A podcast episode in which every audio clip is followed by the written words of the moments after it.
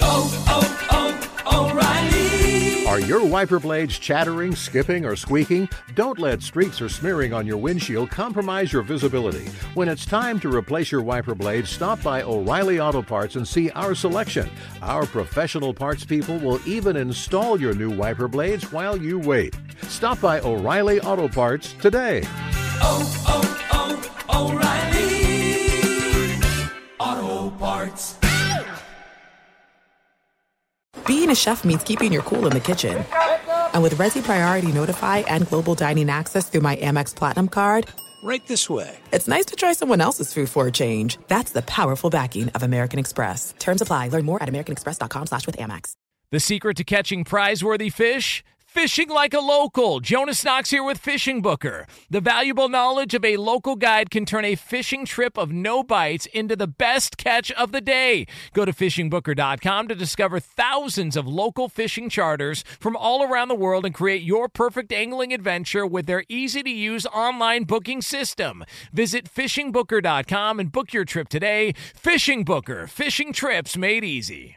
Hey, it's Jonas Knox. Winter is coming. Heavy rain, sleet, snow, and ice. Are your tires up for the challenge? Tread confidently in winter's worst with a set of new tires from Tire Rack. They sell only the best, like the full line of Pirelli tires. Go to TireRack.com slash sports. Tell them what you drive. Your tires will ship fast and free to you or one of over 10,000 recommended installers. TireRack.com, the way tire buying should be.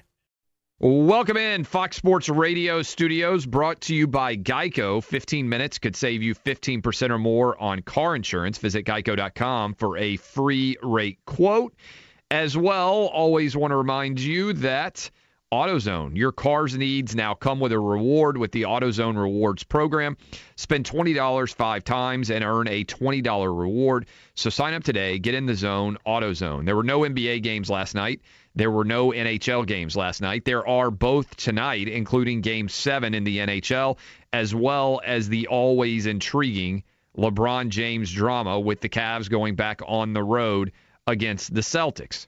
But also, yesterday, news emerged that Colin Kaepernick's long national nightmare of not being employed may finally be potentially coming to a close, as the Seattle Seahawks were reported to have worked out the quarterback in Seattle. And uh, so we will be monitoring that situation as the show progresses in the event that there is any major news breaking there. Maybe Pete Carroll going to finally rescue Colin Kaepernick from the oblivion of NFL free agency. Maybe the crazily obsessed, the left wing sports media that has been so obsessed with Colin Kaepernick and whether or not he is employed is finally going to have an end to their story. Colin Kaepernick, obviously, if it happens, would back up Russell Wilson. We have talked about this a great deal on the show. In fact, when I ran through the potential NFL teams that it made sense to sign Colin Kaepernick, I lit on the Seahawks because Pete Carroll has embraced players who might have quote unquote distractions off the field. He seems to be a happy warrior, Carroll does. He has a reliable quarterback in Russell Wilson. It's a reliable quarterback who at times scrambles with the football. So Colin Kaepernick could fit. You've got the city of Seattle, which is by and large, as NFL cities go, a fairly left wing city that would be more likely to embrace, I believe, Colin Kaepernick as in as as San Francisco did to a certain extent as well, than a city like let's say Houston or Nashville or Jacksonville or a place where the culture is just substantially different than uh, would support a player who kneeled during the national anthem. So we'll see whether or not there potentially is going to be a resolution there. In the meantime, two pretty interesting actual games taking place on the field, and we're going to talk to Jon Morosi about one of them, the Pittsburgh Penguins against the Ottawa Senators. One of the most exciting elements in all of sports, honestly, is potentially going to be the question what will happen in game seven? Who will play the Nashville Predators next?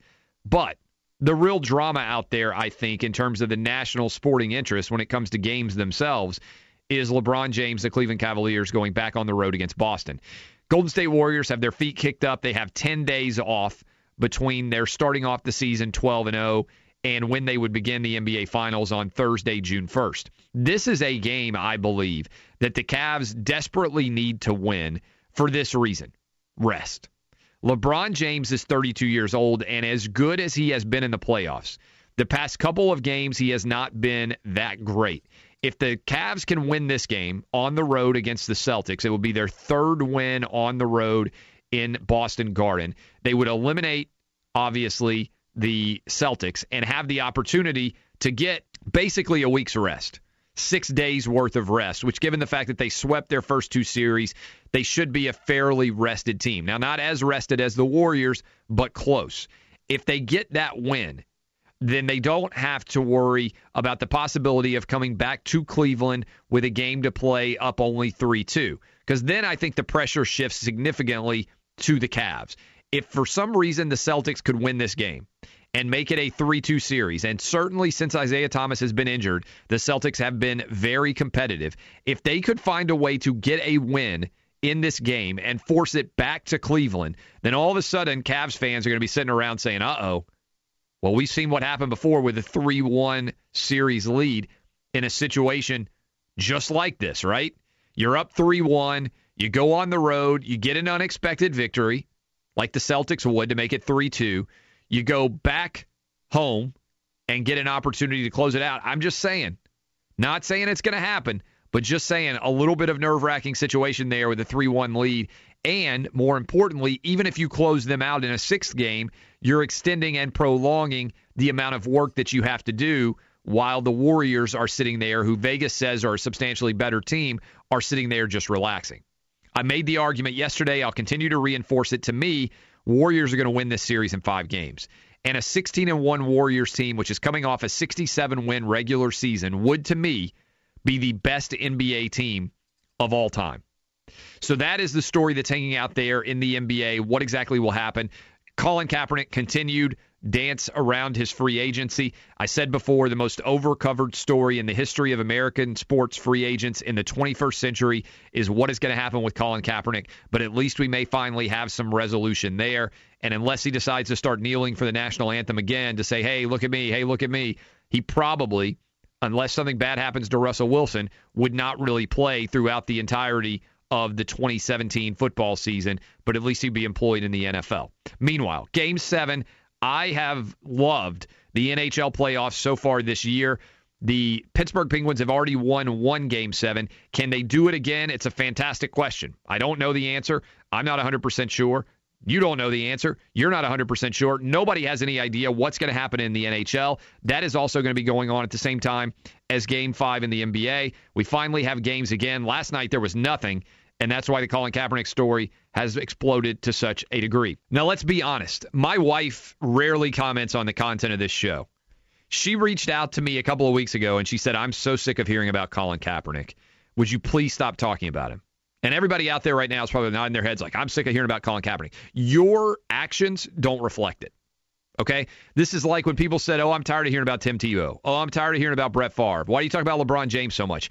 Everybody says they're tired of it, but then you actually look at what people are clicking on and what they're reading and what they're paying attention to, and Colin Kaepernick's moving the needle. So I hope, personally, that Colin Kaepernick signs with the Seattle Seahawks, ends his protest, and nobody talks about him for the rest of the year that Russell Wilson is healthy, that Russell Wilson doesn't miss any games, and that the Seahawks have whatever kind of season they're going to have, and they have a backup quarterback, and we don't talk about him at all. Because that's what typically happens with backup quarterbacks in the NFL, right? I can't remember the last backup quarterback that was a major story. Hell, we only really talk about the top 14 or 15 quarterbacks in the NFL because those are the only guys that are capable of contending for championships. Certainly, Russell Wilson is one of those guys, one of the top 10 or 15 quarterbacks in the NFL. I don't think that Russell Wilson, given his contract status, is going to be looking over the shoulder saying, I'm worried about Colin Kaepernick behind me. I think that Pete Carroll has proven during his time at USC as well as his time with the Seahawks that he kind of embraces coaching in the whirlwind of distraction that signing a player like Colin Kaepernick can bring.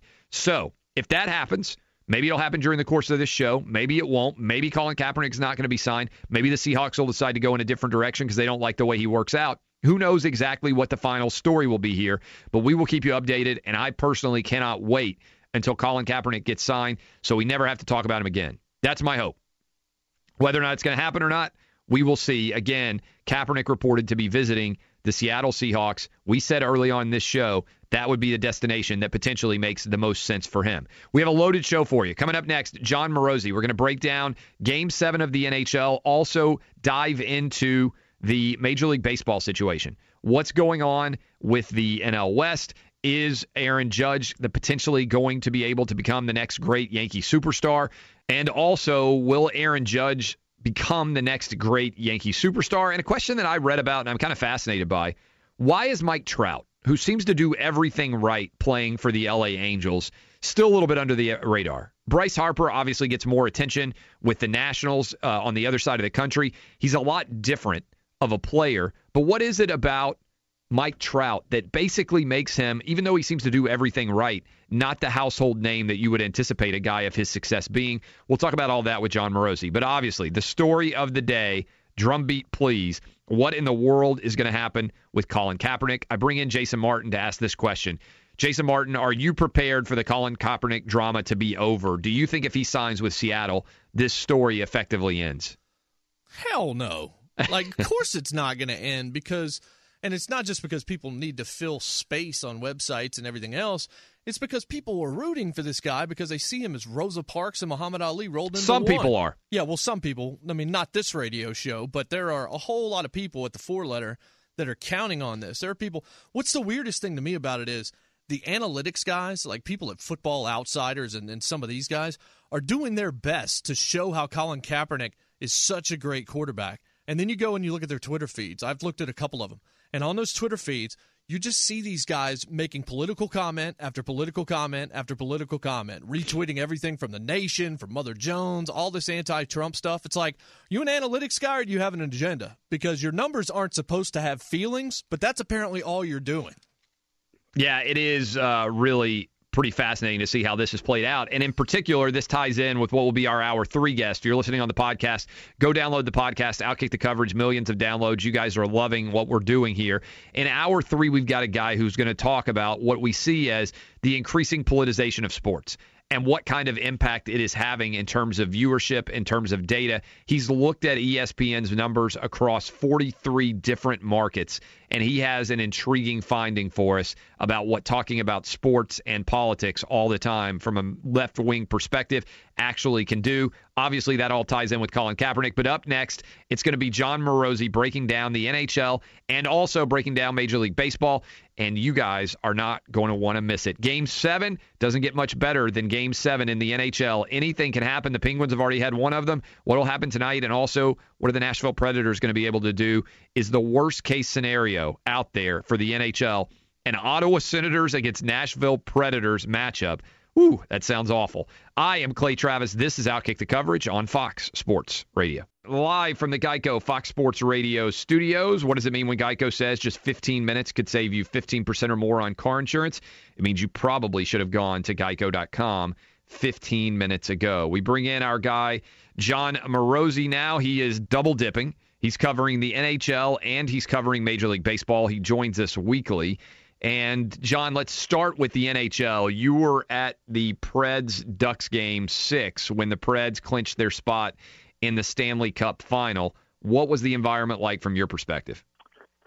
Clay, one of the best I've ever seen in sports. It was that great. It was that intense. And one thing that uh, you know that maybe uh, a lot of listeners around the country don't know is that we have seen, and we saw it multiple times in Game Six, Predators fans giving thunderous standing ovations throughout television timeouts for the full two plus minutes.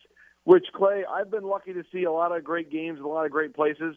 I've never seen that before. And we saw that multiple times where just whether the score was tied, uh, whether the Ducks had momentum in that particular game, the crowd would stand up and just urge their team on through the TV timeout when literally nothing was happening uh, and they were still screaming. So it, it just shows you how passionate the fans are of Nashville for sports in general, for their city, but specifically this hockey team. It, it really is a remarkable triumph.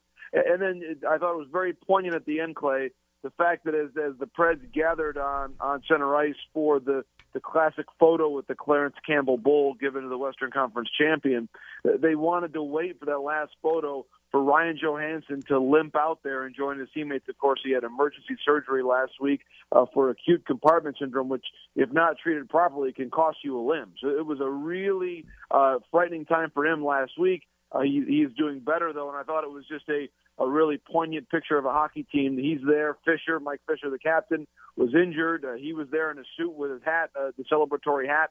Uh, Kevin Fiala limps out there on a, on a crutch. So this team was weary, uh, but they willed themselves to a Western Conference championship.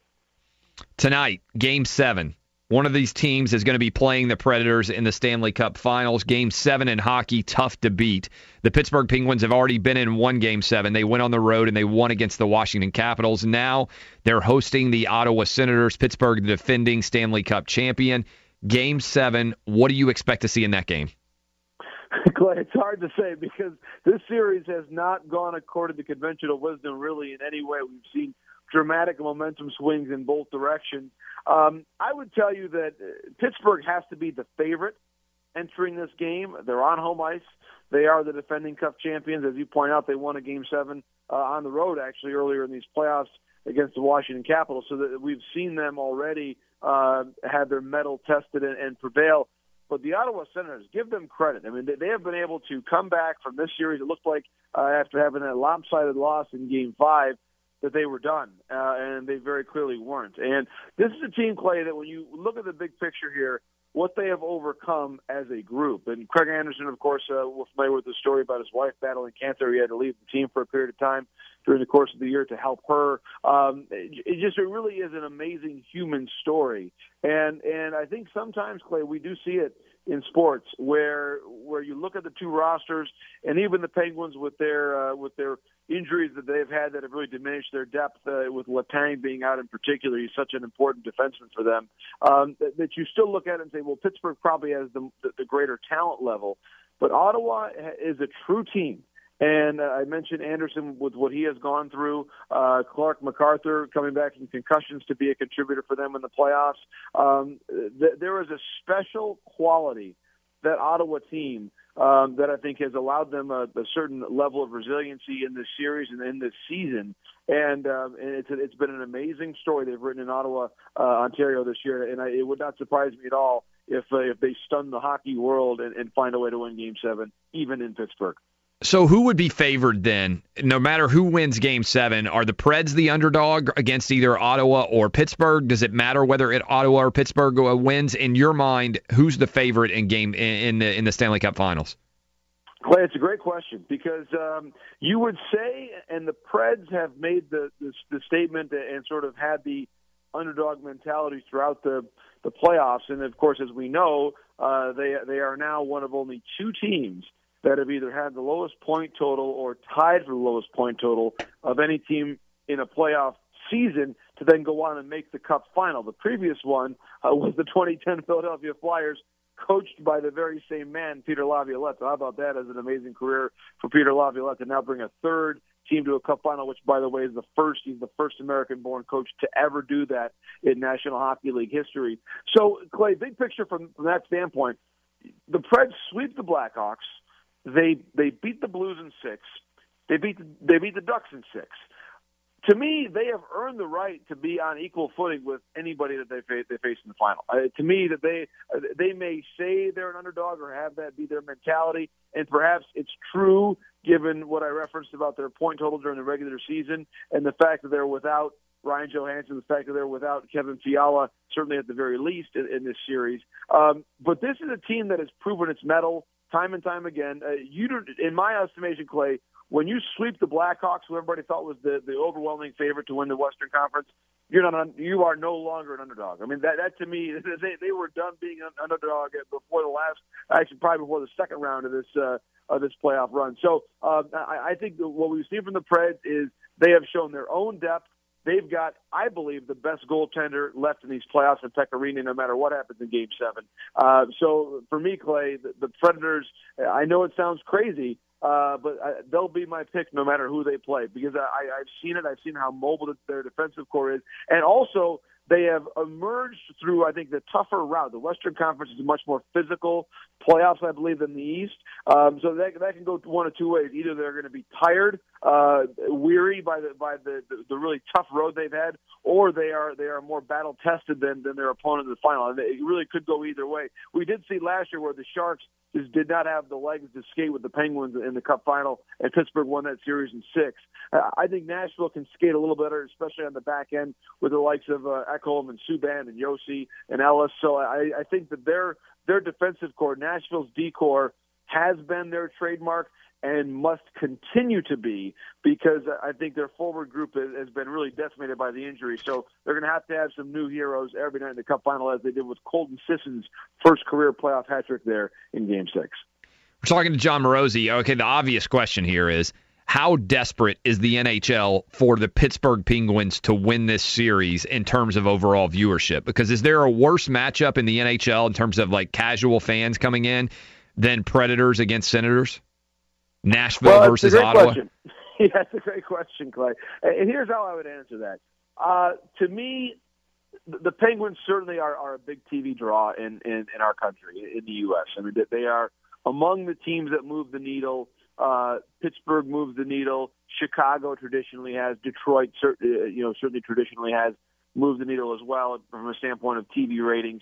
But I, I also think that if you're a hockey fan – um, this is a series that will appeal to you no matter what. I, I think you're right. Will Will more people watch it if it's if it's Pittsburgh, uh, Nashville, than if it's Ottawa, Nashville? Yes, there's no question about that. That is a that is a clear fact because when you think about just the sheer, as you well know, Clay, uh, the, the, the sheer issues of a uh, market-driven uh, TV ratings, where where Ottawa is not a home market in the U.S. So NBC certainly is the NBC is hoping that it's a, it's two American teams as opposed to one American team and one Canadian team. But I also think from a standpoint of the overall story, Nashville is an amazing story. Ottawa because of the, the story that I mentioned with Anderson, MacArthur, Erik Karlsson, maybe the best player. One of the, I mean, certainly he's the best defenseman. He might be one of the best three players on the on the planet of any position. Uh, he is a great story. So individually, if you love hockey, you will love this series if it's Ottawa against Nashville. I understand that there's certainly the the uh, the American perspective where you, you would want two American teams if you're the TV network, but I also think big picture, it's at some point in time, Clay, it's going to be it's going to be interesting for the sport to have a Canadian-based team win the cup, which has not happened since the Montreal Canadiens in 1993. Wow. So uh, Canada Canada is really uh, their star for a cup winner. Certainly, they have won Olympic gold. Uh, since 1993 on on uh, three different occasions. So they've had some some big triumphs for their country in hockey since then. But 1993, Clay, is a long time ago, and, and I think that there is a, a great yearning. I, I think on the part of certainly fans in Ottawa, very clearly, but I, I would imagine a great many fans across Canada. They want to see one of their teams win the Stanley Cup, which again has not happened in, in a really a generation. We're going to have to go to trending now, but then we're going to come back with you, Jon Morosi, because we haven't even asked you about baseball. This is when you're double dipping, doing NHL and Major League Baseball. You got too many opinions, so we're going to bring you back on the flip side here for Major League Baseball. But first, uh, let's go to trending now. Welcome back, Fox Sports Radio Studios, brought to you by Geico. It's easy to save 15% or more on car insurance with Geico. Go to geico.com or call 800 947 Auto.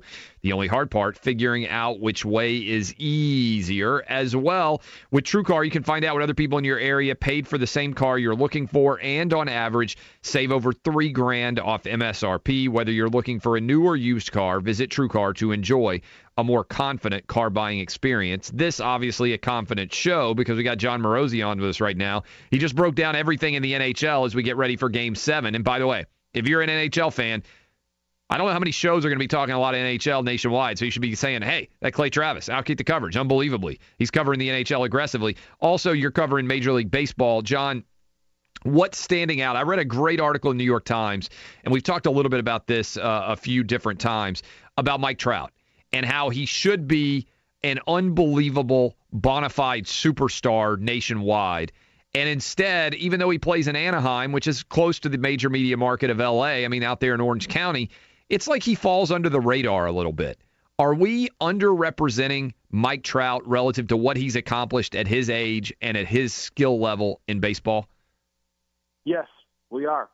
we, we we very clearly are, Clay, for the reasons that you just pointed out. I think it really is, is a couple different reasons. But number one, you're right. Uh, and, and talking about Orange County, uh, it's close to LA, and the team is named LA, but uh, it's not really a major market. I know it sounds kind of funny, but uh, with all the people that live in Orange County, but it, it really is not uh, sort of the iconic big city brand of the Dodgers, or or you want to say in, in the same area of the country, the Lakers.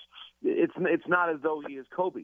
Um, it's not as even though he is Derek Jeter. Even though the numbers say that actually regular season performance wise, he has surpassed what Jeter did for the Yankees. He's been better, uh, but uh, he has not had. Uh, he's never won a playoff series. He has played only three games in the playoffs. He did not play well in that in that series. So until he gets to the playoffs on a consistent basis um, and, has that great shining um, moment uh, in, in in October, I think that we're not really going to see him get the recognition he deserves. You may actually say, Clay. Here, here's the odd thing, and I think it's actually true though. If you polled uh, certain sort of casual sports fan demographics, um, maybe viewers of Dancing with the Stars, uh, and and and certainly more mainstream programming in the U.S. David Ross may well be more recognizable right now than Mike Trout. Truly, he might be, and, and among certain demographics, because that that is more of a sort of an overall population type of a show, um, and, and the success he had, how personable David is. He just won the World Series with the Cubs he is he has such a great. We're actually going to have him on the show, plug plug Friday. So there you go. We're going to have that? David Ross on the show tomorrow. Yeah, nice job by you. Yes, tell, tell well tell David I, I send my regards because he's one of the great people in the game. But he is such a David has such a natural, and you're going to see this, and the listeners will uh, hear this. Just such a natural way about him, where he, he is he is he's just so relatable. David Ross is one of the great people in, in sports, and I think Mike Trout uh, he, he has not seemed to quite resonate whether it's personality wise, whether it's uh, where he plays on on the West Coast, he hasn't quite struck that same heartstring in the in the U.S. yet. And maybe he will one day. Maybe it's just a matter of success, but he hasn't quite done that yet, where he has become a, a fixture uh, in dinner table conversation in the, in this country. I think for baseball, it would be helpful if he did, but it, that, that's something that you can't force. Derek Jeter was just ready to do that. He played for the Yankees he was someone that I think everybody in the country could relate to. I think Mike Trout just is is someone who, for for whatever reason, has not quite gotten there yet. And uh, I, I think some success for the Angels would help, uh, and I think maybe just more exposure of him and around the country would help. But I think right now, Clay in baseball, being in such a, a regional sport, I think that's a very difficult thing to happen unless you unless you're part of a transcendent thing like the Cubs winning the World Series. The Cubs did win the World Series, but right now they're 23 and 21 ish, right? They really haven't taken that next step. They're hanging right around 500. They have been all season, a quarter of the way into the season. Is there something wrong with Chicago? Is this 500 ish record an aberration? Do you see them being able to make a run and actually defend their title? I expect they'll make it to the playoffs, Clay. I'm not sure if they're going to win it, though. Uh, I've, I've seen uh, uh, certain signs. I mean, all the earmarks are there for the uh, for the uh, or the hallmarks, I should say, for the World Series hangover. The pitching hasn't been quite as good. The offense hasn't been quite as productive. They're still okay. They're they're still playing competent baseball, as you point out. They're still right around 500, but they have not really played to their capability. They they have they have kept themselves in the race. Um, the Cardinals have worked their way back into the race. The Brewers have been a big surprise in the National League Central. No one is questioning the talent level for the Cubs. They are still, I believe, the most talented team in the majors. But uh, they're about 80%. It's almost like across the board. If you look at, look at the batting averages or the OPS, or the home runs, whatever you want to say on the offensive side, the pitching, the ERAs, the strikeouts, however you want to describe it, they're they're clicking at about 80% capacity right now about of, of their usual level. And uh, i think that that's that's basically as simple as you can say it. Maybe there is a maybe there is a bit of a, a, a training uh, from an off-season standpoint. You're not quite able to do your normal routine when you play until November for the for basically almost the second straight year because they reached the, NLCS the previous year. They've played a lot of baseball collectively. Their pitchers have thrown a lot of innings uh, collectively, and I think that we're just seeing that bill starting to come due. I expect they'll they'll find a way to get things sparked. But if I was the Cubs, if I was Theo Epstein, if I was Jed Hoyer, one thing I would look for is is that player uh, from the standpoint of a trade who maybe hasn't won the World Series before, who is really hungry, and who is immensely respected, and is someone that you can inject into your room. That not not that your clubhouse needs to have any sort of change to it, but but I think that when you've got a lot of the same guys that have won the World Series, there there maybe is that that, that need for a bit of a freshness to them. So I'm not sure who that player is, but but I, I look at the, and, and to use the hockey comparison, we see it so many times where teams that have won the cup they, they like to switch it out and have somebody that hasn't won it be part of their club because it really helps remind the guys in the, in the rest of the room how hard it is and how important it is to keep striving for it. And I think that uh, that's a type of trade that if I were the Cubs, I would look at making in the month of July.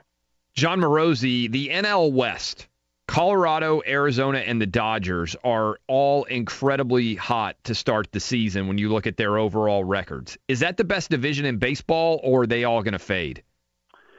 The East uh, and the American League, Clay, to me, is still the best division in the game. I, I still think you look at the way that uh, the Yankees have had bounced back, and the Red Sox have been a little bit uh, disappointing, I think, for them so far. But the Orioles uh, remain such a competitive ball club in so many ways. So I still think the East and the American League is the most competitive division. But I have been really impressed by the Rockies and their staying power. Actually, the Rockies, as, as we speak here, they have the best record in the National League in the month of May. So they have they have been able to withstand. There were a lot of questions about them at the end of April. Well, it's, it's one good month. It's Coors Field. Uh, the pitchers are going to come back down to earth for sure. Well, they've got four rookie pitchers who have been really good for them um, in the rotation. In fact, I believe at this point in time, in terms of wins above replacement at Fangraphs.com, they have four of the top ten pitchers in the National League right now, uh, with the likes of Kyle Freeland, Antonio Senzatela, German Marquez, and Jeff Hoffman. They've all been very good. So they've got a nice young rotation. There's always a question about the sustainability there, but the Rockies, we know they can hit Clay, and right now they're pitching as well. So that they've been, I think, one of the quietly impressive stories of baseball in 2017. And, the Diamondbacks, Zack Greinke is now being the guy they thought he was going to be when they signed him before last season. So uh, I think it's been two really good stories uh, for two of those 1990s era expansion franchises, very much back in the conversation as the Giants have oddly fallen off to one of the bottom two spots in the National League West. Last question for you, and we're talking to Jon Morosi. What do you think about Aaron Judge? He's got his own fan section now in Yankee Stadium. Derek Jeter, kind of the handoff. I read New York Times. They're like, could Aaron Judge be the next Jeter? I mean, everybody wants to find the next Jeter, right? Uh, is he sustainable? Is he for real? What for everybody out there who may not know him, he's got some staying power potentially in terms of just charisma. Is he good for baseball? Can he maintain anything like the pace that he's on right now? Great for baseball, Clay, and yes, I believe he can maintain it. It was a great piece written recently by Jeff Passan at Yahoo about about Judge and his personality, and and and Jeff even talking about how he was won over over the course of uh, speaking with Judge personally, and uh, how he may, might have initially scoffed at the comparisons between Judge and and Derek Jeter, but now he believes in them. So again, it was a great read from Jeff Passan there at Yahoo. Uh, I, I do think that uh, Judge has a very interesting way about him. I think he's got a great presence about him. Uh, raised by adoptive parents who, who just are phenomenal people that that have really just molded uh, a phenomenal young man. So I, I'm just very impressed by what I have seen and heard from Aaron Judge in the past. And again, one thing I'll tell you as well, Clay, is you look at the way that uh, that baseball works now, how rapidly you see scouting occur and adjustments occur within a sport. Um, and and to me, that adjustment that we used to talk about, like the sophomore year, the sophomore slump, or whatever it is, that happens in like your second week because the scouting is so good, the information travels so quickly that if you're able to, to sustain something over two months, even as Judge has, that's almost like being able to do it for two years as you did in the past. So that to me is is showing that you have the ability to make adjustments, that you can withstand the test of time in this short attention span, hyper information era in which we live. So the information from a scouting standpoint, Clay, is out. Teams know what Judge is trying to do. They know what they want to do to get him out, and he is still having success. So I've been very impressed with him. Very impressed with about the way he goes about things, the way he handles the media, the way he handles himself, how respectful he is around his, his teammates. So, uh, Aaron Judge, uh, I'm sold, uh, and I think that we're seeing increasingly even in the uh, sort of the, the, the New York media, the national media, which can be tough to maybe sometimes win over. He is doing that. So, uh, phenomenal young man. Very impressed by him on and off the field, and I think that Aaron Judge is here to stay, Clay, as a superstar for Major League Baseball. Outstanding stuff as always, Jon Morosi. Enjoy Game Seven tonight, and we'll talk to you, I'm sure, once the Stanley Cup Finals get off and rolling. Sounds great, Clay. It's a, it's an amazing time of year for my two favorite sports. So very lucky to be talking about both of them with you here this morning. Go follow Jon Morosi at Jon Morosi on Twitter. I am Clay Travis. Animal Thunderdome news, really. Up next here on Outkick, the coverage. Notorious B.I.G. bringing us back here on this Thursday morning, live from the Geico Fox Sports Radio studios. Great news. Quick way you could save money. Switch to Geico. Go to geico.com, and in 15 minutes, you could save 15% or more on car insurance. I teased it already. It's the moment you've all been waiting for. It's the most popular segment we do on the show. It's called the Animal Thunderdome, and it sounds a little something like this.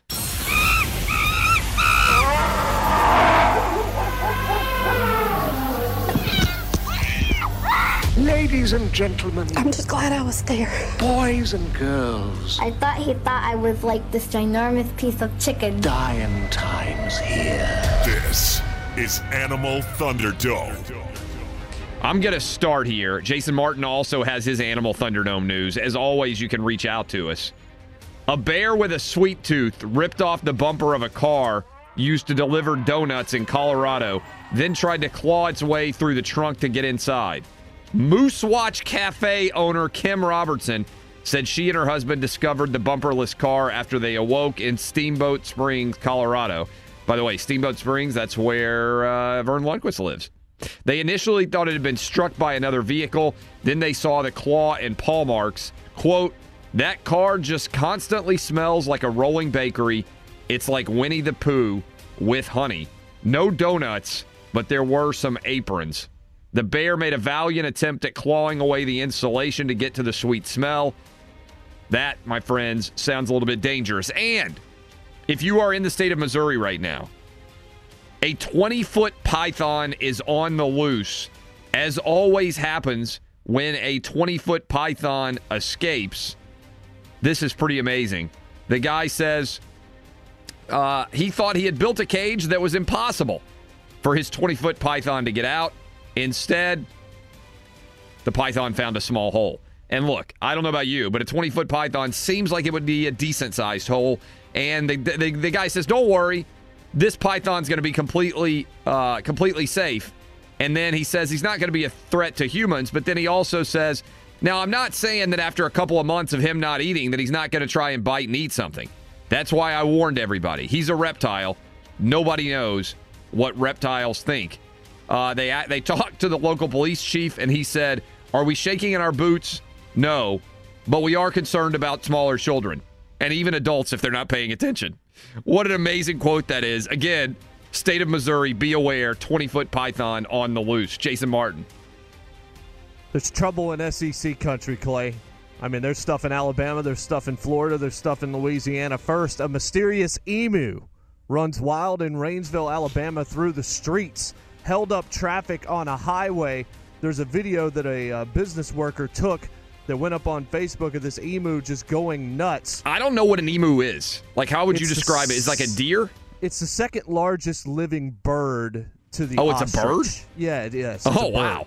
It's a no, very, I had no very large bird. So there's like basically kind of like a strange looking ostrich running through the streets in Alabama, which is probably only about the 15th strangest thing you would see running through the streets in Alabama on any given day. So that's a little bit odd. Apparently, it went on for about 20 minutes. Everybody just watched it. Attempts to lasso the animal failed. It took multiple police officers to take it down. So it was tougher than Derrick Henry in Tuscaloosa. A swan chasing a police officer in Florida around his car. I tweeted this video out yesterday and I'll do it again. This is the second swan to do this in this Orlando area in the last year.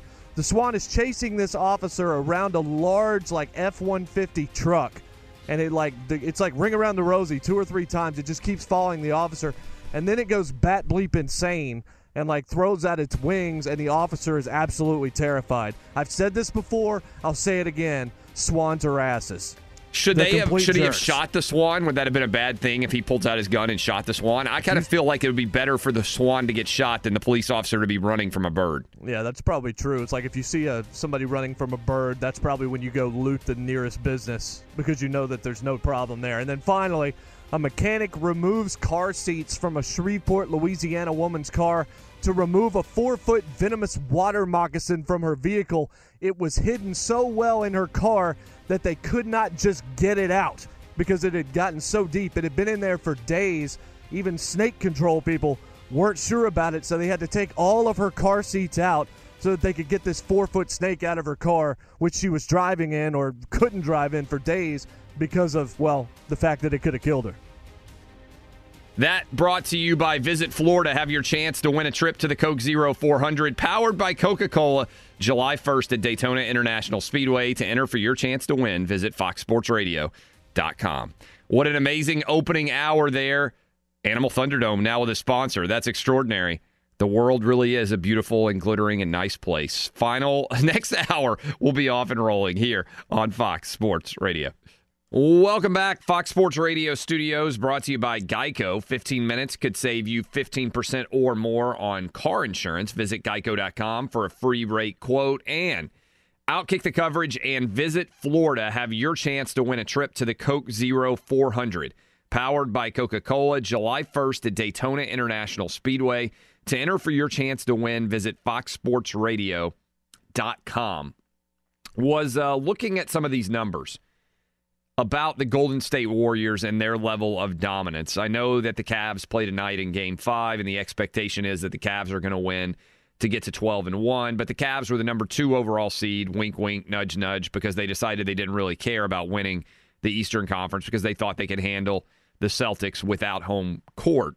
But interestingly, the Golden State Warriors, and this is a stat that blows my mind the Warriors, while playing their big four, with Klay Thompson, with Draymond Green, with Steph Curry, and with Kevin Durant on the court, have not lost since February 4th. That's before the Super Bowl, and that was an overtime game in Sacramento. Now, they only won 67 games in the regular season. Last year, obviously, they won 73 and set a new all time record for, for regular season wins. But I believe, and I had Jason Martin do the research on this. One of the things I'm wondering about, you guys know if you listened to the show yesterday, I think the Warriors are going to win this series in five games. I think that's going to happen. I don't think that there is going to be a lot of challenge from the Cleveland Cavaliers. Could I be wrong? Yes. Do I hope I'm wrong? After how bad the NBA has been, would I love to see a seven game, really exciting NBA Finals? Yes. Look, I talk for three hours every morning on the radio. Best thing that could happen to us is seven great games to be able to react to, to be able to talk about. I don't think we're going to get it. I think we're going to get the Cavs in a, losing potentially in a sweep, definitely losing within five games.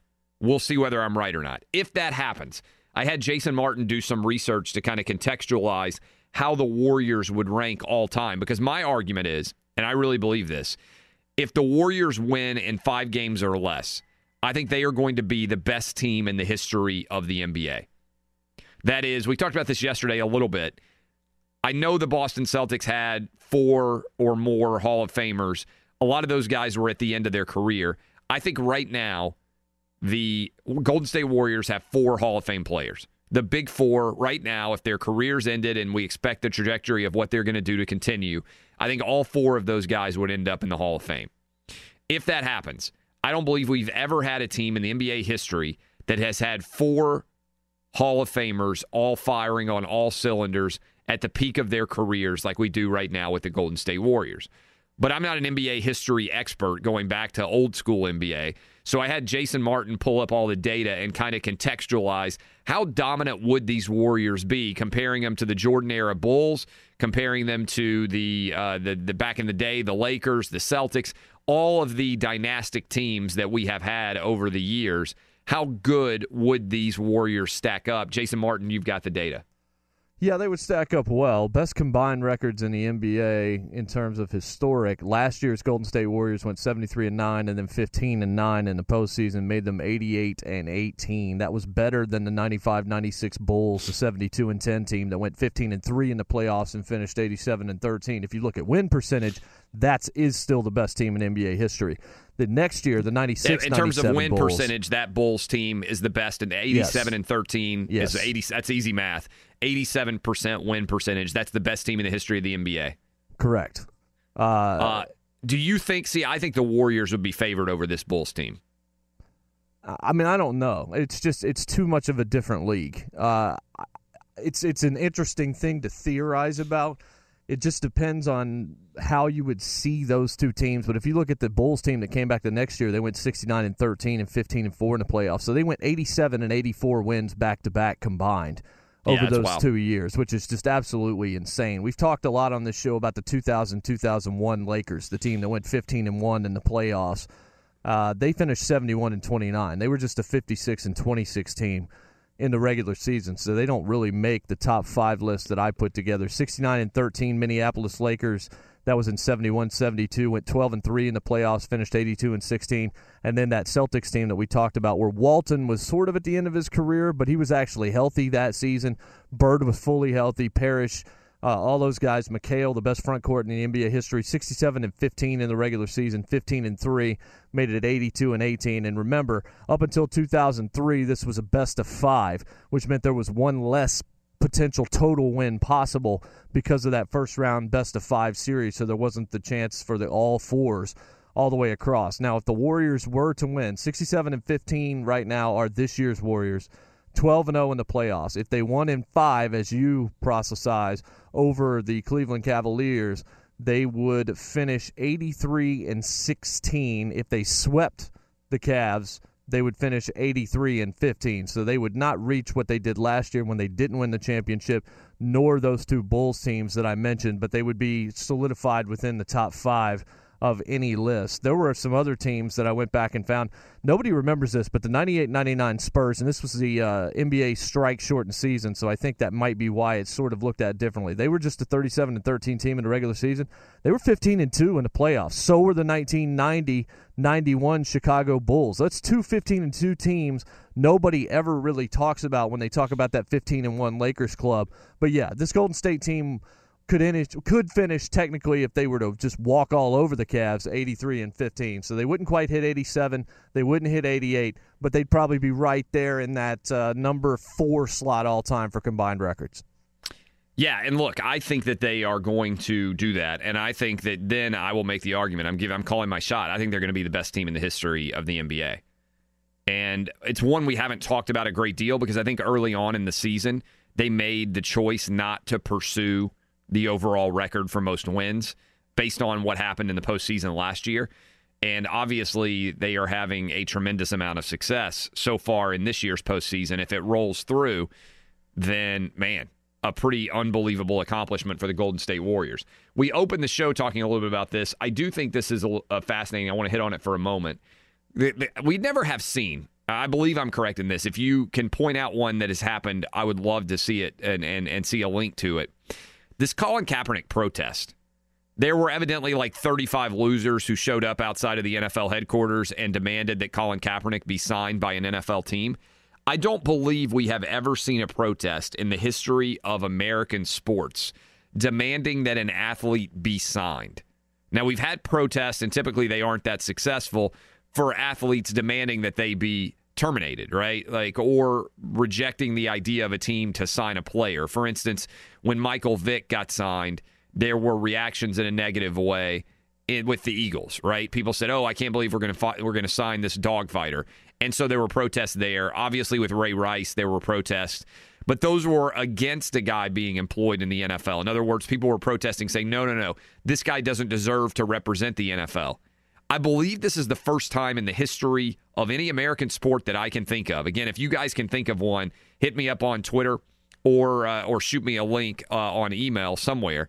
Can you guys going around the horn think of a protest demanding that a player be signed? Again, not a protest saying, no, no, no, I, we don't want this guy anymore. This is unacceptable. His behavior is not representative of the team or the league. He doesn't deserve the privilege of playing this sport. I'm talking about a protest saying, you have to sign this guy. Now, it was a loser protest because only like 35 people showed up.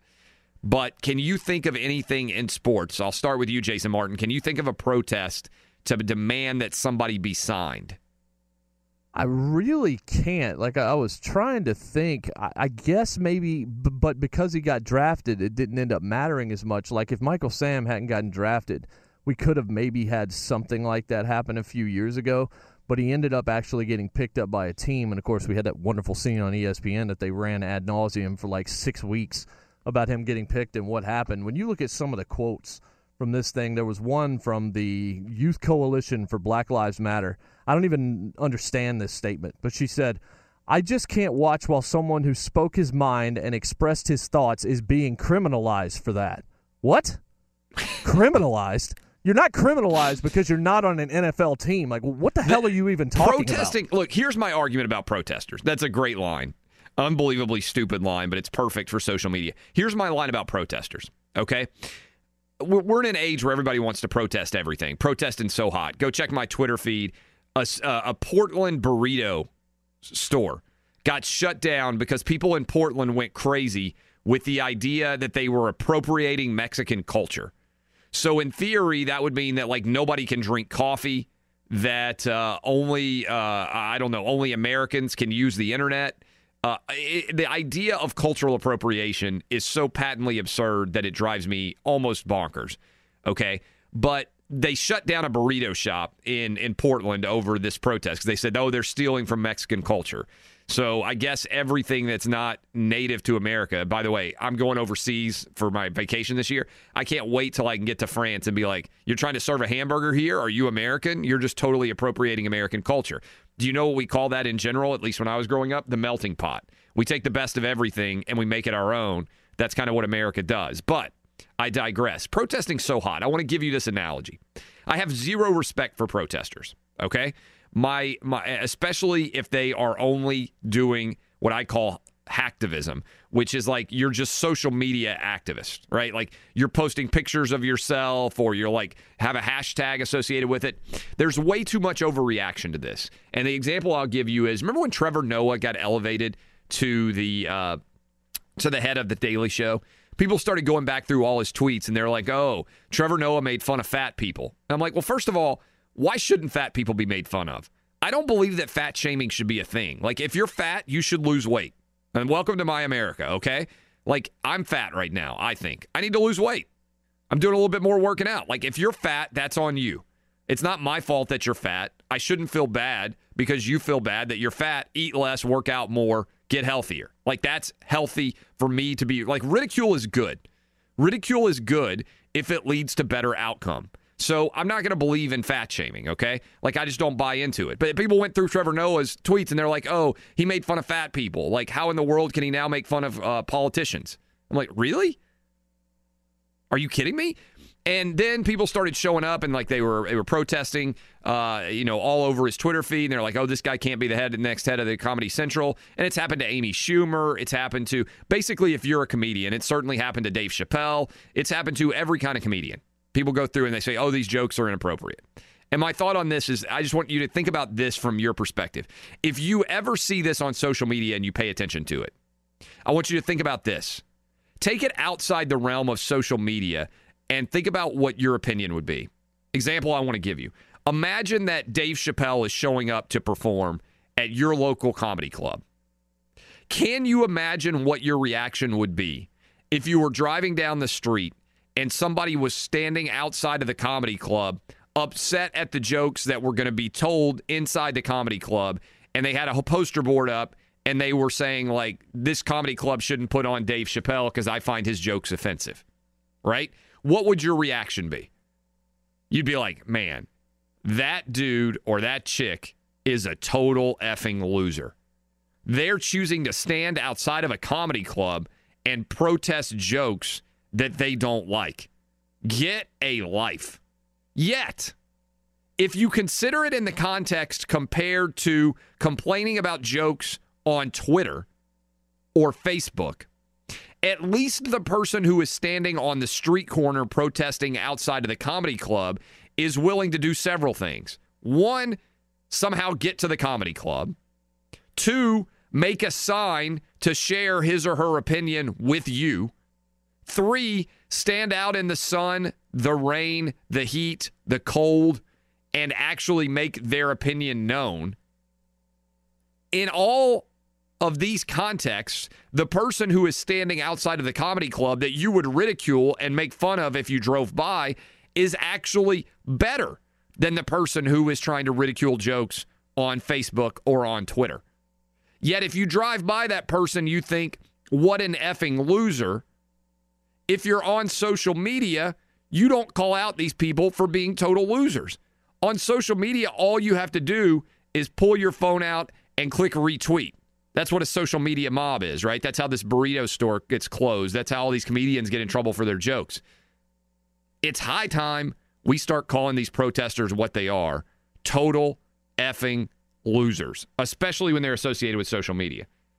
But I love that. 35 people show up to protest and demand that Colin Kaepernick be signed. 35 people.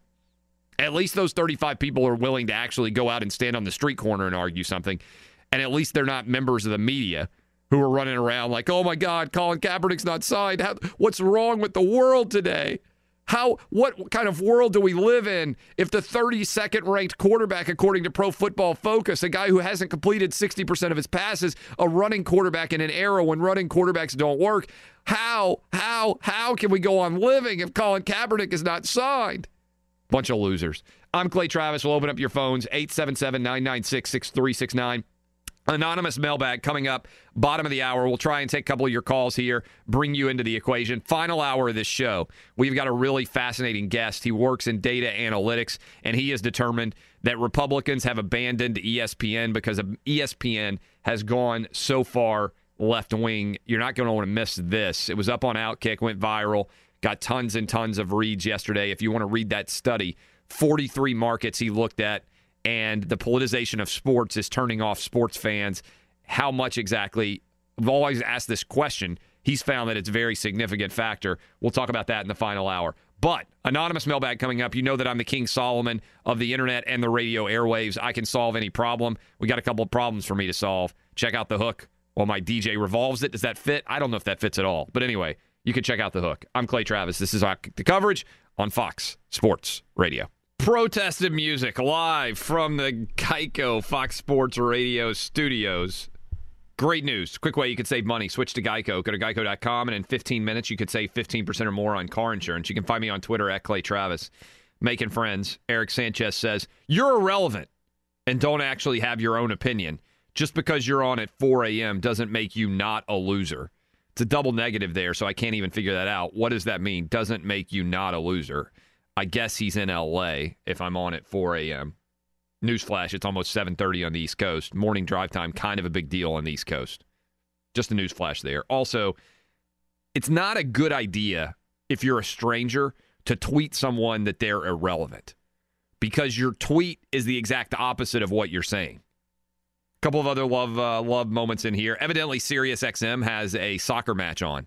We're getting bumped right now for an under 20 soccer match first hour was on, but people are in uproar on Twitter right now because the second hour now has we've been usurped. We've been bumped for an under 20 soccer match on Fox Sports. That's not very often that there's early morning sports that we get bumped for, but I guess that's happening right now. Um, and uh, Klay Thompson, Carlos Rodriguez says Klay Thompson is a Hall of Famer. Stick to cap and politics, pal. I love that I get told to stick to not sports now. I think Klay Thompson's going to be a Hall of Famer. Yeah, I don't think there's any doubt at all. Gary in Pennsylvania. Gary, what's up? How are you? Good morning, Clay. How are you? I'm excellent. Uh, you know I love you, uh, uh, Clay. I love the program and your insight and how the NFL runs and all that stuff. And you talk about stuff that ESPN won't even touch. But you uh, all of a sudden you're jumping on this Golden State. There were so many good teams as your partners there in the studio suggested, and at that time when Boston and uh, Lakers were so good, they had the Knicks and Chicago was coming up, and Detroit and all that, and the 76ers. Even back when uh, Dr. J first came in the league ahead of Bird and them. This was the worst basketball season ever during the regular season. So many weak, weak, weak teams. I realize how good the uh, Golden State is, but look what they're playing against. It's it's a disgrace, and I I don't like to see you jump on the bandwagon like this the last couple of days this week. But one other thing, Jim, I finally decided who you remind me of, and let me know if you ever been compared to this guy before. Jim Rome. You know what? I, I've never listened really to Jim Rome before, and I, the only thing I've said about Jim Rome is that he's like five four, and I think he's about to die. He weighs 130 Yeah. pounds. Uh, I, Yeah. I, I don't know what you know, like uh, what illness he has, but I feel bad for him. I saw him on the elliptical, and he could barely move the elliptical machine. Uh, I don't think we sound that similar, but I did Well, see that he he- sold a house for he 14 was million dollars. Was big with Rome burning, and you're Yeah. coming across. I hate to use the word egotistical, but he was so hot there for a while. Now he's still on some other channel around noontime on the airwaves, and I did see him on some show the other week, and he is. He's almost like a midget, and. uh but you have similarities the way you look, but you're much better looking. But I know you're a great family man. You work with your kids, and you're yeah, you got a wife, and all the stuff you accomplished, Jim. But just try to put your ego a little bit intact there, buddy. I don't want to see you come crashing down maybe a year from now like Jim Rome did. Other I appreciate that. I appreciate that. Gary in Pennsylvania usually has some anger issues. Today, like totally just, you know, kind of a nice guy. No issues other than, you know, he's not happy with me saying the Warriors are the best team potentially in the history of the NBA, but I do think they're one of the best teams in the history of the NBA. If not the best. We'll see what happens in this series against the Cavs. I think a lot of other people will come to my side if they win in 5 games or less like I anticipate and finish off the NBA playoffs at 16 and 1, which would be the greatest record in the history of the NBA playoffs, combined with one of the potentially best records in the history of the league having gone 67 and 15 beforehand. Uh, I don't know the Jim Rome comparison. I've, I've heard people say that before. I'm not a. I don't really listen to very many other people on the radio, and certainly I never listened to Jim Rome. I mean, I think Colin Cowherd, who's on this network later, is incredibly talented. Uh, I grew up to the extent that I listened to anybody in college. It was Tony Kornheiser. I think Tony Kornheiser's radio show was phenomenal. I went to college in Washington D.C. and I was lucky enough to be able to listen to his radio show. This was back in the days before he became a star on PTI. So, to the extent that I have ever emulated anybody in the media universe, it would be Tony Kornheiser, but that's primarily because I came to radio through writing, much like Tony Kornheiser did. So, I went writing radio TV. And if you do that trajectory, then I think you're more likely to align yourselves in some respects with writers. I mean, I do radio now, we're dominating in radio, but I still think of myself, at least in my head, as a writer first, and then I'm pretty good at radio too. I think maybe that's changing. I don't know. Uh, but uh, but guys like Jim Rome are direct to radio, never did writing. So I tend to look if I had to look to somebody in sports media, to a guy like Tony Kornheiser. Uh, let's go ahead and find out what's trending now, and then on the flip side, the anonymous mailbag, and we've got some incredible questions to answer for you guys. Uh, here we go. Welcome back, Fox Sports Radio studios, brought to you by Geico. Easy to save 15% or more on car insurance with Geico. Go to geico.com or call 800 947 Auto. The only hard part, figuring out which way is easier. As well, want to tell you all about who do I got here? I got uh, Geico, I think. What does it mean when Geico says just 15 minutes could save you 15% or more on car insurance? It means you probably should have gone to geico.com 15 minutes ago. Talking about Cowherd, uh, I also mentioned Dan Patrick. I mean, you look at this roster of talent that our guys, Don Martin and Scott Shapiro, put together on Fox Sports Radio. It's an incredible roster right now. I don't think there's ever been a better lineup of sports talk in the history of national sports talk radio. Obviously, I'm very confident in myself. I think I'm pretty good from 6 to 9 a.m. Eastern. Then you roll into Dan Patrick. Then you roll into Colin Cowherd. Then you go to Doug Gottlieb. That's 6 to 6, guys. That's 12 hours like your average workday, 6 to 6 p.m. on the East Coast. Incredible talent. Go download the podcast. Podcast for Outkick, killing it. Millions of you every month now downloading it. Go find it. Maybe you only get 10 minutes in your car. Maybe you're on your way to work, 15 minutes. My goal is to keep you in your car as long as I possibly can. But I understand you guys have a lot to do over the course of busy days, especially starting off early in the morning like we do. So go download the podcast. And uh, you can also come hang out with me in the afternoon. I do a show with no FCC restrictions uh, around 3 o'clock Eastern every day on Periscope and Facebook Live, which you can find if you go find me on Twitter at Clay Travis. If you enjoy what we're doing, you're going to enjoy that as well. And now, this thing is insanely popular. We do the anonymous mailbag on my website, Outkick the Coverage. Help pass the day. Go check out Outkick the Coverage whenever you want, sitting in front of your computer board at work.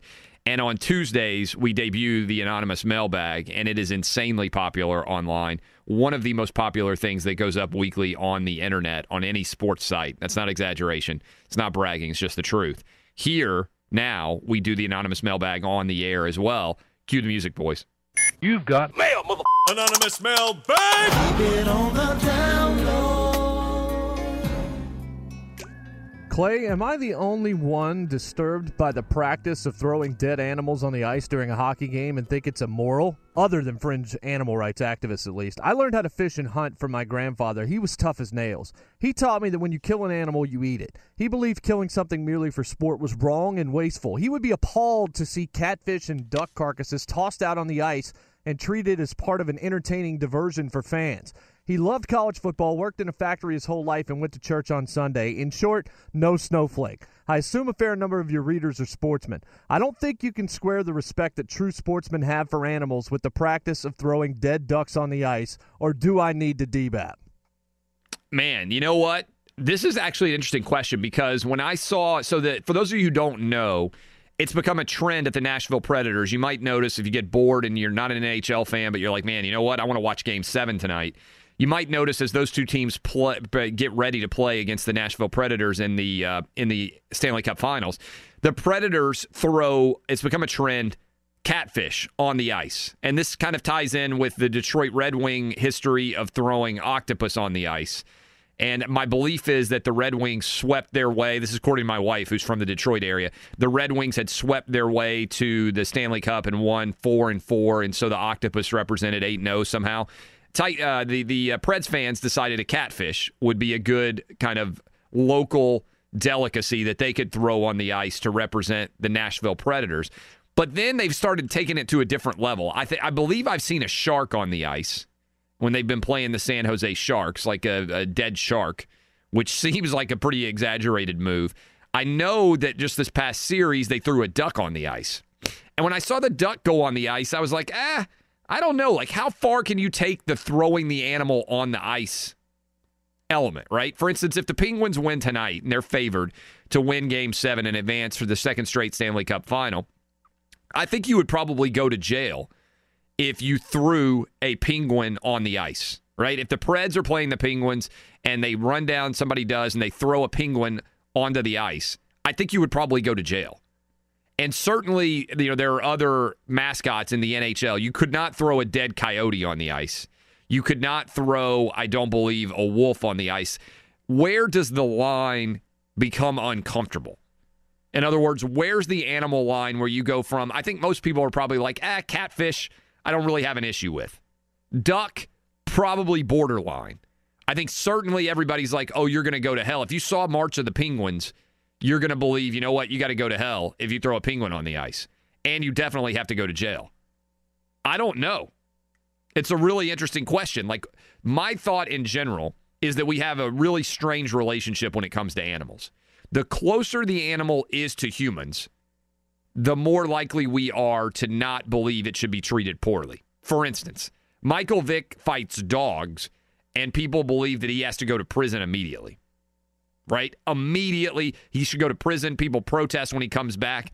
But if Michael Vick had been a hunter and he had gone out and shot a bear and a lion and a alligator, people would have been totally fine with Michael Vick continuing to play football. And in fact, a lot of sportsmen would have been like, man, I like Michael Vick even more than I did before. But Michael Vick fights dogs and everybody's done with him. What about cockfighting? Not the penis kind. but the bird kind. If he had cockfighting ring in his house as opposed to a dogfighting ring, I don't think anybody would have said, you know what, this guy has to go to jail and he can't play in the NFL anymore. So where is the animal level? I personally am coming down on catfish okay. I'm not okay with ducks. Let's go around the horn. What is the biggest animal that you could throw on the ice that you think would be fine? Jason Martin. I don't honestly think that necessarily is my criteria. The criteria I look at and think about is this isn't hunting. This is a little bit different. This isn't dogfighting or, or whatever like that. You're doing this egregiously to celebrate something, and you're tossing an animal onto the playing surface for some celebratory purpose. To me, if it walks upright, that's when you've got your problem. A catfish, all that kind of stuff, it still looks like food but a duck, I'm like, man, I've seen ducks in cartoons. I've seen them on television. So you agree with me stuff. that you were like a little bit queasy about the actual duck going on the ice? Yeah, duck is duck is a little bit far for me. Like that's we're a little bit close. Like I feed, you know, my parents feed ducks. You know what I'm saying? Like that's that's a little bit different. Like catfish, and then there's again, and I told wait you a minute, wait a minute. Your parents just go out and feed ducks? Yeah. For A lot fun. of, lot of older, you know, older Really? Is this a it. thing? Yeah, I know they do it every do it. afternoon. Yeah, they do it with like, Every you it with afternoon, your parents bread. go and feed ducks. Yeah, you do it with bread that's almost expired. Yeah, That's- I know what you feed. I know what you feed them, but I didn't know that adults did that. Yeah, I mean, people. I mean, my parents are in their seventies, so you're talking about, you know, an older generation. And my mom grew up on a farm and things like that. Like, yeah, they do that. so every they just go to a public park every Yes. afternoon and feed ducks. Yes, well, maybe not every afternoon, but multiple times a week for sure. They enjoy it. They go and they sit down. They talk about their day. Maybe they read a newspaper and they sit there and they feed the ducks because they like to be around the I- animals. I've only heard of people doing that with kids. Feeding kids? No, not feeding kids. I mean, you take your kids and feed the ducks. Like I definitely have seen lots of kids do that, but I've never heard of just old people going multiple times a week to feed the ducks. Really, you've never seen In, like, like, a public park? with the birds and things like that? No. yeah, it's, it happens a lot. It's not abnormal at all, Clay. I think it's just uh, because hold you on. Haven't you seen it. you defend abnormal things all the time as No, not being abnormal. You step step out of the equation for a minute. I'm going to bring in unbiased observers here. Danny G and Justin. Multiple times a week, old people going to feed ducks. Normal or abnormal? I, I think I think this one's normal, Clay. You, you see it in TV shows like the there's the old people on the bench feeding birds. It's this. I think it's the same. What TV show do you see that in? Just, just you know, I don't know, just random shit. It's not like a. a You think there's a plot lot? you guys but- are in L.A. If I went into an L.A. park today, you think there's tons of old people just showing up feeding ducks? maybe not, not, kids tons, there. but you know, you you visit enough parks, you'll see it. Danny G. I'm the wrong one to ask about this because my mom gave me and my older brother BB guns, and uh, we were doing other things at the park with with the ducks. Did you go shoot the ducks? We did, yeah. Well, I, I just want to weigh in real quick on the on the throwing the ducks on the on the ice. Now, uh, from my understanding was that there it was two separate incident uh, incidences that this happened. Um, the first one, it was a skinned duck that was thrown on there, and then the second time, it was it was just full on you know mallard duck with feathers. The the first one, the skinned duck, like you know maybe maybe they purchased that already you know dead and it's like getting ready to be cooked. So that one doesn't bother me too much, but then the the duck that still looks like the duck in, that you see at the park in the pond, that's where I get a little, you know, ugh. Well, just Yeah, because if it it's in hadn't been aluminum- plucked yet. Yeah, if it's an aluminum foil, like you just grabbed it out of a restaurant, like if you want to toss Peking duck on the ice, I'm all for that. If you want to like go buy a duck at like a restaurant for ten dollars and do that, that's Right. one thing. But if you're Yeah, throwing because you're like, thinking like the mallard, somebody just ran into a park and rang, rang the duck's neck and Yeah, then threw exactly, it onto the ice. exactly, and it's that's like a not duck murder. okay. It's like a Yeah, duck murder. As sea lions, you can toss on the ice. So are we being pussy willows about this? We'll open up the phone lines. Where's the line for animals? We also have more anonymous mailbags, and also you can weigh in on whether it's weird that Jason Martin's parents multiple times a week just go feed ducks. This is Outkick the coverage on Fox Sports Radio, live from the Geico Fox Sports Radio studios. Sorry guys, a little bit late coming back from the music. I was just feeding some ducks outside the studio here. It's a totally normal thing for an adult to do. It's like, what do I want to do today with my free time? I'm going to go feed some ducks.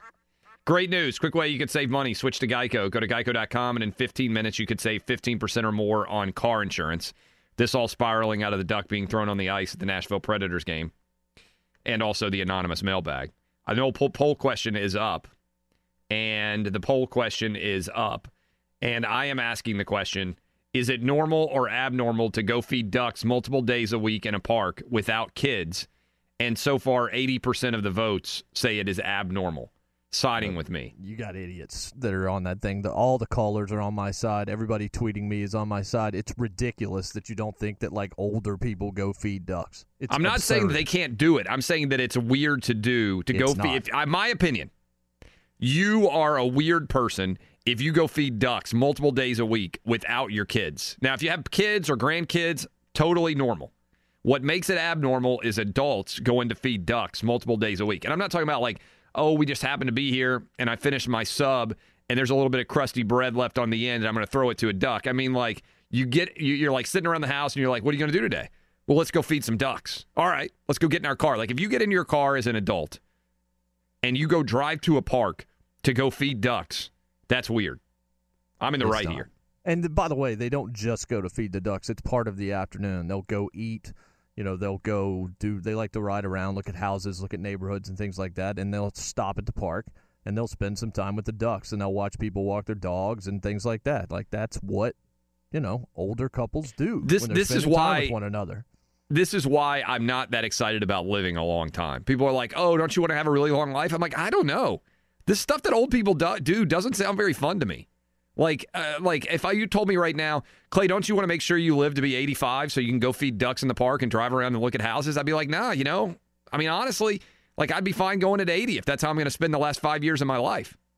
Well, I think it's I generational too. I don't think that this generation, when they become 80, are going to be doing it the way, you know, my parents, your parents, you know, that generation, or some of those people, at least your parents probably don't, based on the way that they've raised you to be such a heathen. But it's such a, it, it's normal for people at that age that grew up around a lot more of a simpler life than what we did. So I don't think that when I'm 80, I'm going to be out there feeding the ducks if I'm lucky enough to reach 80. I don't know. You know, maybe if my uh, wife wants to feed the ducks, I'll go feed the ducks. But I have no idea how that's going to play out. I just know that it's not abnormal for people that are in the, you know, that great generation now in the 75 to 80 range that grew up with things we didn't have.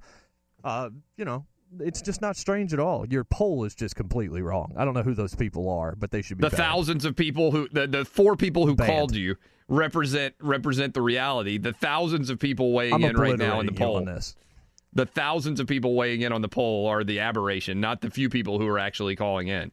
Uh, should we do it another? Do we have time to get to another anonymous mailbag question? Or should we do it at the top of the uh, the top of the hour? Is there anybody you want to put on the air to defend your position?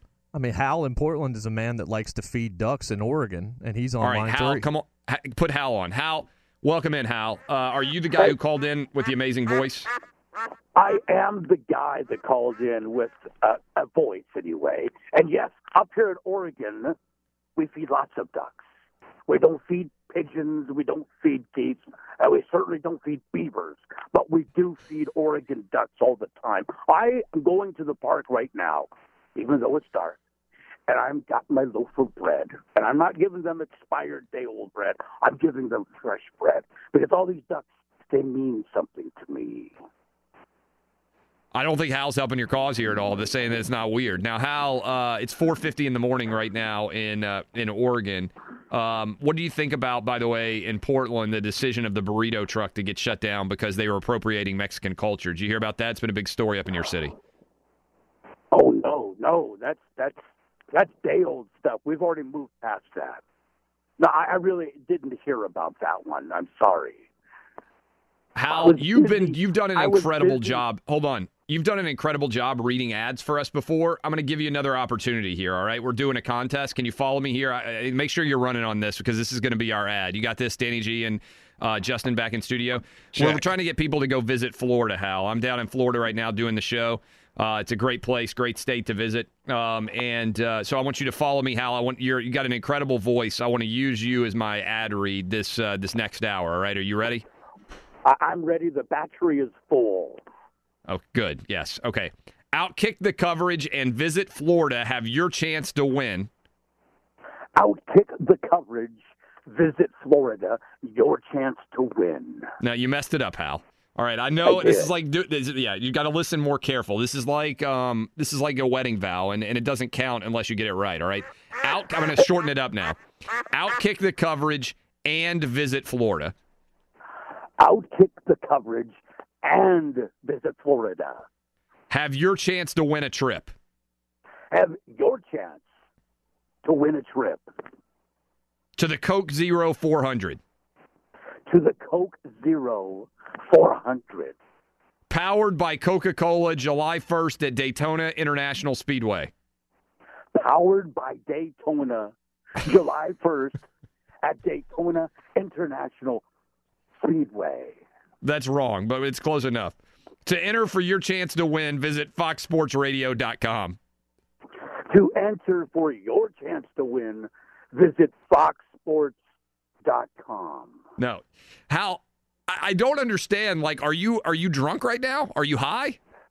No, these are long sentences, and and and, and I. It's one my, sentence, uh, Hal. it's one sentence. It's not a long sentence. Well, I, I just got up, young man. Keep Hal on the line. Anyway, I don't know what's going on here. This is Outkick coverage on Fox Sports Radio.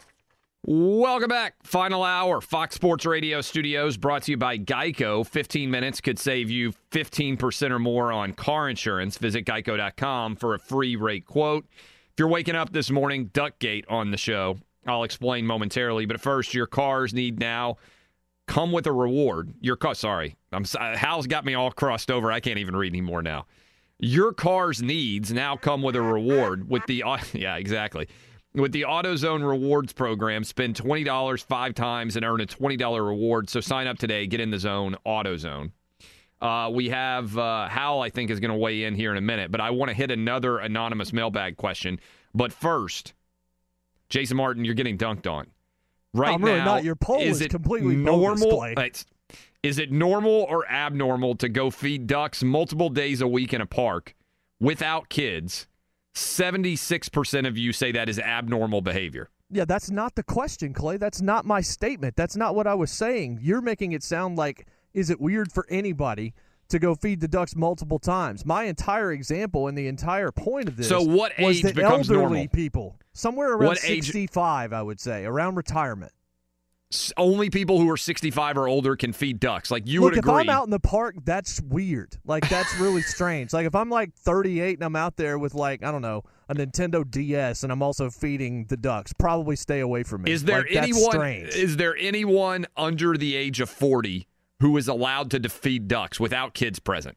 You would agree that's not like uh, normal behavior. Correct, but that's not what at all what I was assuming. Like, yes, if you're out there and you're, uh, you know, 38 to 42 years old or something like that. In fact, do you think those people a should go straight to prison? I feel like you're probably a sex offender if You're, you're, one feeding step ducks. away. You're one step away from being in that park without pants, like Porky Pigging it on a bench.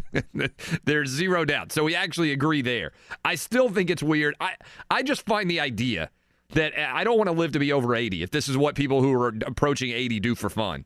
Like I don't know how old people get so boring, but this is like, oh, honey, let's go feed the ducks. I can't imagine. But I want to hit this other question because do we have Hal on the line? yeah, I told him that we want him to react uh, after. I want Hal's question. opinion. I want him to think. Yeah, see what I think. So we've got, and by the way, the game five's going on tonight, and also we got uh, we got game seven going Yeah, on. But this is more important right now. I'm solving all the world's problems right now with the anonymous mailbag. All right, so we'll just read it here. So my sister-in-law is getting married and she has a lesbian couple in her bridal party, which is great, good for the girls. The catch is one of the girls, quote, doesn't wear dresses, if you catch my drift. The bride seems to be okay with it as she's very accepting and they're her friends. But the bride's typical southern conservative parents are flipping their wigs about having a chick in the bridal party wearing a suit since they're paying the bill. What's the solution here? Tell the girl to wear a dress and ruin the friendship? Or should the bride go rogue and have MS ESPN sponsor the wedding? Yeah, you know, here's the deal.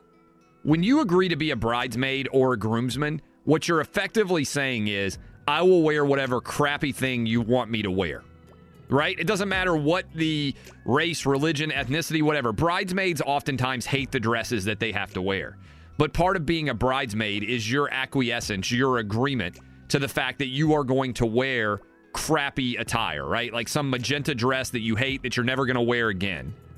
Also, similarly, if you are a groom, a groomsman, and your groom decides that everybody has to wear pink tuxedos, you have to wear a pink tuxedo too. Every man also has to dress the same. So, here is my King Solomon solving of this problem. I understand that the old traditional Southern parents are putting on the wedding, and they probably don't want a girl dressed in a tuxedo in the wedding because it looks weird, right, to them. I don't particularly care. What I would suggest is one of two options. One, it seems to me that every time I've ever talked to my wife, no girl actually really wants to be a bridesmaid. They might claim that they do, they might like to be asked, but if you get the opportunity to gallantly withdraw from the bridesmaid's responsibility, most women I think would be happy to do it. So, if you are a lesbian, let your partner who wears a dress be in the wedding. You agree to just sit in the crowd, just like you would if you were a man and you weren't a groomsman and you were married to the bridesmaid. Just sit in the crowd, okay? That's one option. Option two, allow her to walk down the aisle with her partner, and then as long as she is willing to wear the exact same tuxedo as the men, allow her to stand on the side of the groomsman dressed in the tuxedo. The thing in general, I believe, here is that the lesbian couple, the one who's insisting on wearing a tuxedo, is a little bit of a show person here, trying to make a big show about their relationship. Let me give you an example. I was involved in a wedding, and you may have been involved in a wedding too. One of my good roommates was uh, was is Indian. Uh, one of my college roommates, and when he got married, he was like, "I'm thinking about having you know a lot of groomsmen," and he was like, "Are you guys okay if you wear traditional Indian attire?" Dot not feather attire. It wasn't like I was going to dress up like uh, like a Storm Shadow from GI Joe. Going to dress up like an Indian continent wear a sari or whatever else. And I was like, yeah, I'll wear anything. Look, I don't care. You're talking to a guy who did a television show dressed as a lobster. I don't care what I have to dress up in. But that would have been like if I had had an issue with dressing up in that culture for that wedding, then I would have been like, it wouldn't have been normal for me to say, oh, I'm willing to be in your wedding, but I'm not going to dress up like everybody else culturally in the party. I have to wear a tuxedo because I'm a white guy and Americans dress up in tuxedos for weddings. Like that would be an ass move by me, right? You do things for your friends that otherwise you might not be willing to do as part of the bridesmaid or batch, uh, you know, the, the groomsman perspective. Around the horn, what do you guys think? What's the solution here? There's two things I'm I'm very pleased that you're letting me talk, considering my station in life when it comes to marriage. Um, there's You're not even close to marriage. I, I, I let I you am talk dating. about sex. I am dating someone though. Oh well, this is a revelation.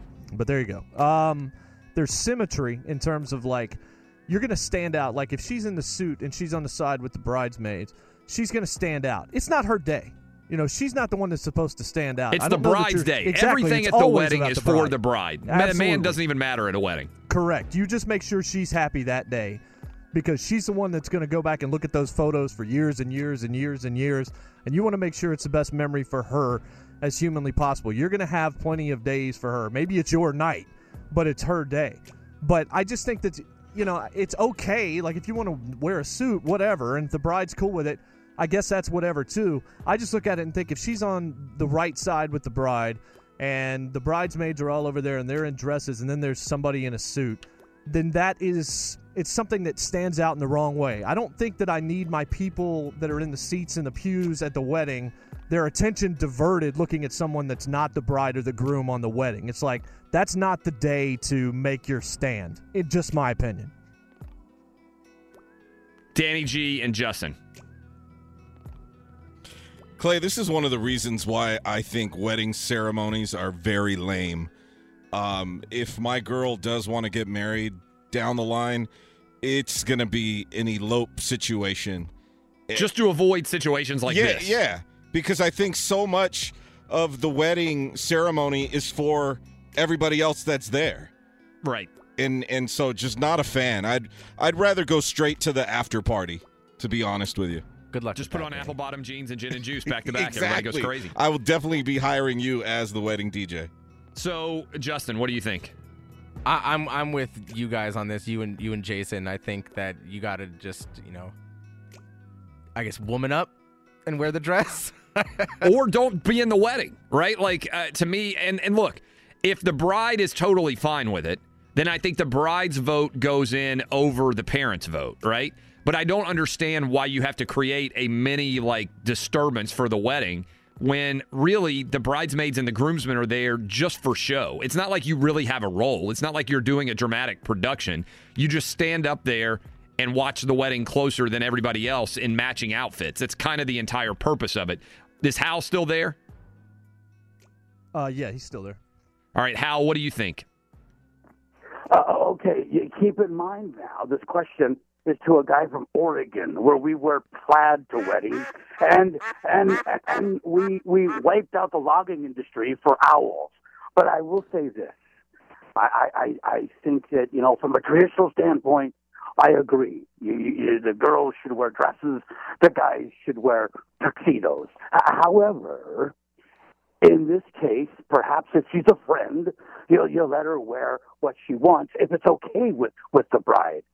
Yeah, but then on the other hand, I, I like. I'm sorry. What was the question? All right, we got to hang up on Hal right now. I haven't dropped him yet. I haven't dropped him. Hal, you were, I mean, how, how old are you, Hal? Yeah, I'm between 68 and 73. yeah. All right. All right. We got to get Hal on more often. We need a special Hal segment every week to just answer the questions of the day. What do you think Hal, about the how Kaepernick protest? Hal, what do you think about the Kaepernick protest?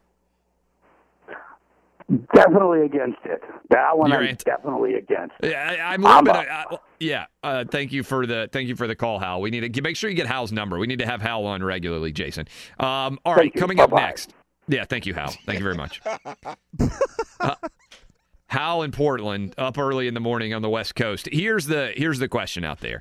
Uh, we have talked a lot about this in an incredible pivot from ducks and lesbians and weddings and Hal uh, doing reads. We have talked a lot about uh, the politicization of sports and how, to me, sports is a way to escape from serious things in your life.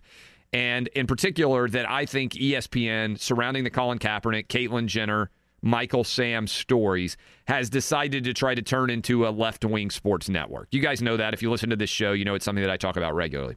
Well, there was a study that came out about a month ago that looked at who watches sports. And what is the makeup of people who, and I'd love to know this what's the makeup of people who listen to this crazy show every morning?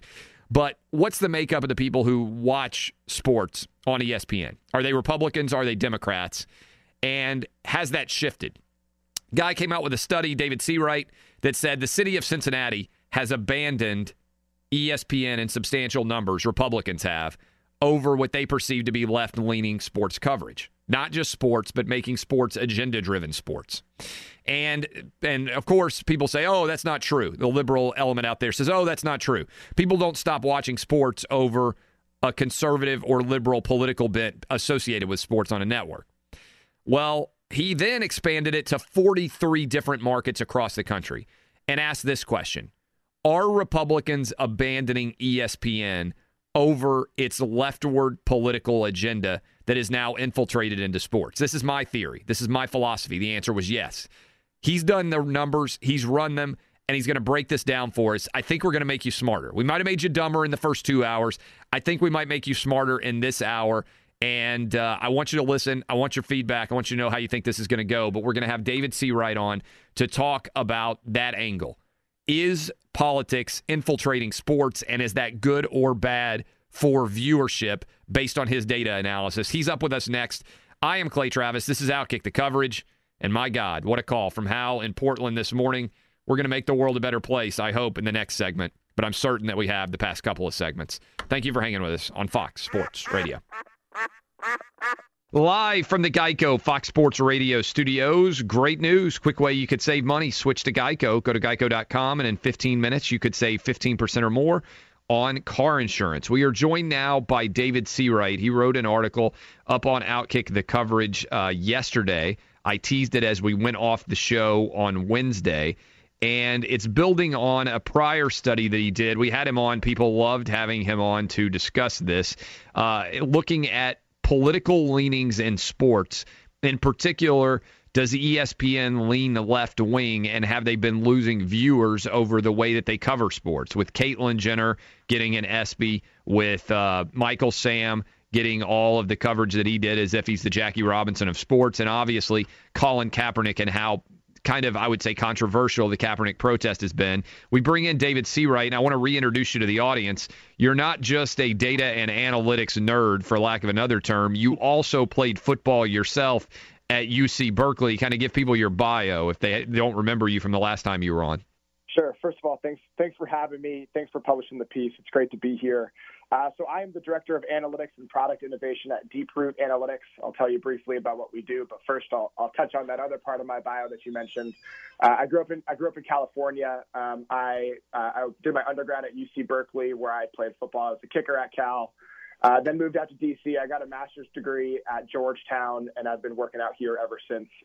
Deeproot as a company, what we do is we segment the population into political, advocacy, and commercial groups um, using a, a, national file of commercial and political data sources um, that we can we can put together to form these groups of individuals. We then match those individuals into observed TV viewership data from set-top box data and smart TVs, so that we can see what these individual groups are actually watching on TV. Clay, as you know, in the industry, um, a, a lot of TV viewership is done off of large demographic groups, for example, adults 18 to 49.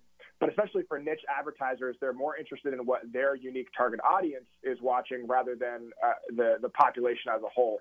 And so we specialize in this in measuring how unique groups of individuals watch TV, including partisan audiences.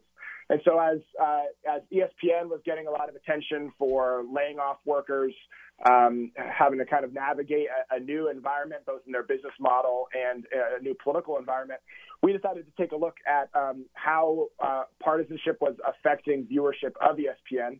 Obviously, we did that piece uh, about Cincinnati that brought me on the show a couple weeks ago that basically showed Republicans were, were leaving ESPN um, across its properties in Cincinnati. That gained a lot of attention, but justifiably, the criticism was this is only one market. So we went back and we looked at 43 markets around the country, and we see that this is not just a Cincinnati trend, this is a national trend. Republicans are turning off ESPN. Easy response would be if Republicans are turning off ESPN, why? Your analysis across 43 markets shows that they're turning off ESPN. Democrats are not. Is your analysis then that it's because of the political leanings? How would you assess the findings and kind of explain what's happening?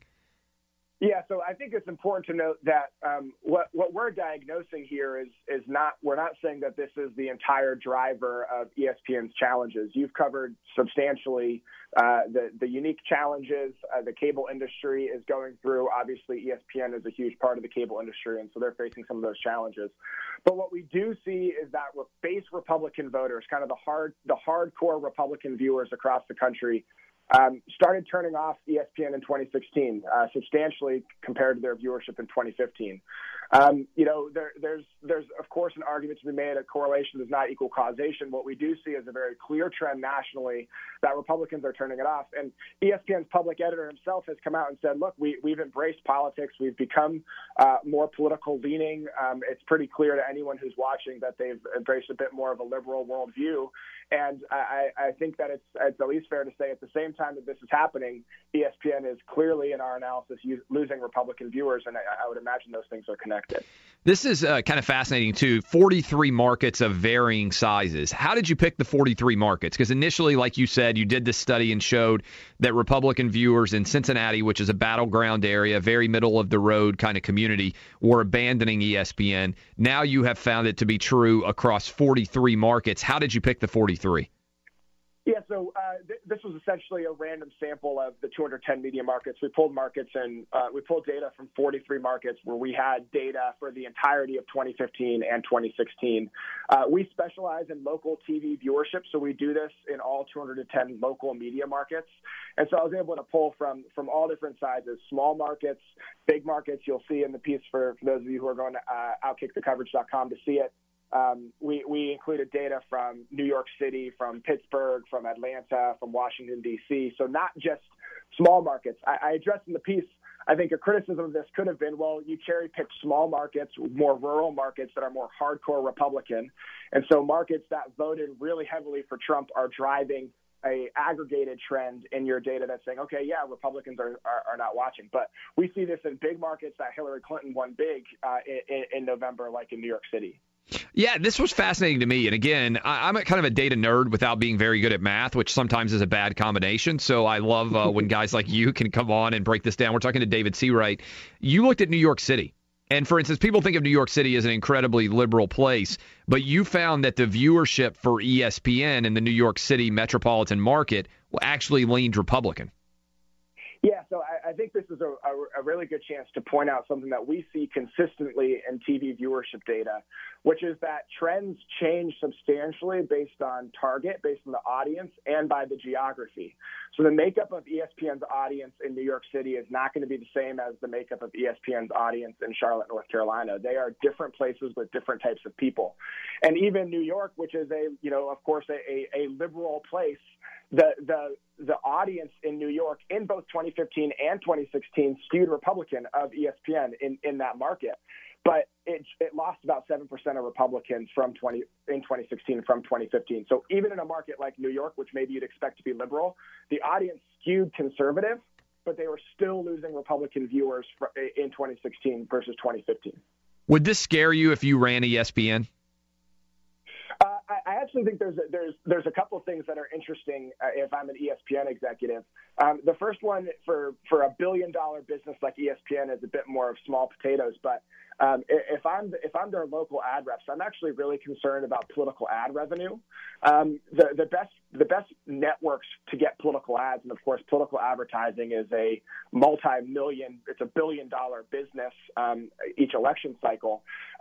If if your audience is strictly partisan, then you're only going to get ads from one side of the aisle. There's a reason why you're not seeing too many Democrats, for example, advertising on Fox News. Their voters aren't necessarily watching Fox News. And so if ESPN's audience continues to skew further and further left, there's a decent chance that Republican campaigns and entities are going to spend less money advertising on ESPN. It's not a vindictive thing. It's not coming back to them saying, "Oh, you guys are turning liberal, so we're not going to advertise. You're not going to get our money."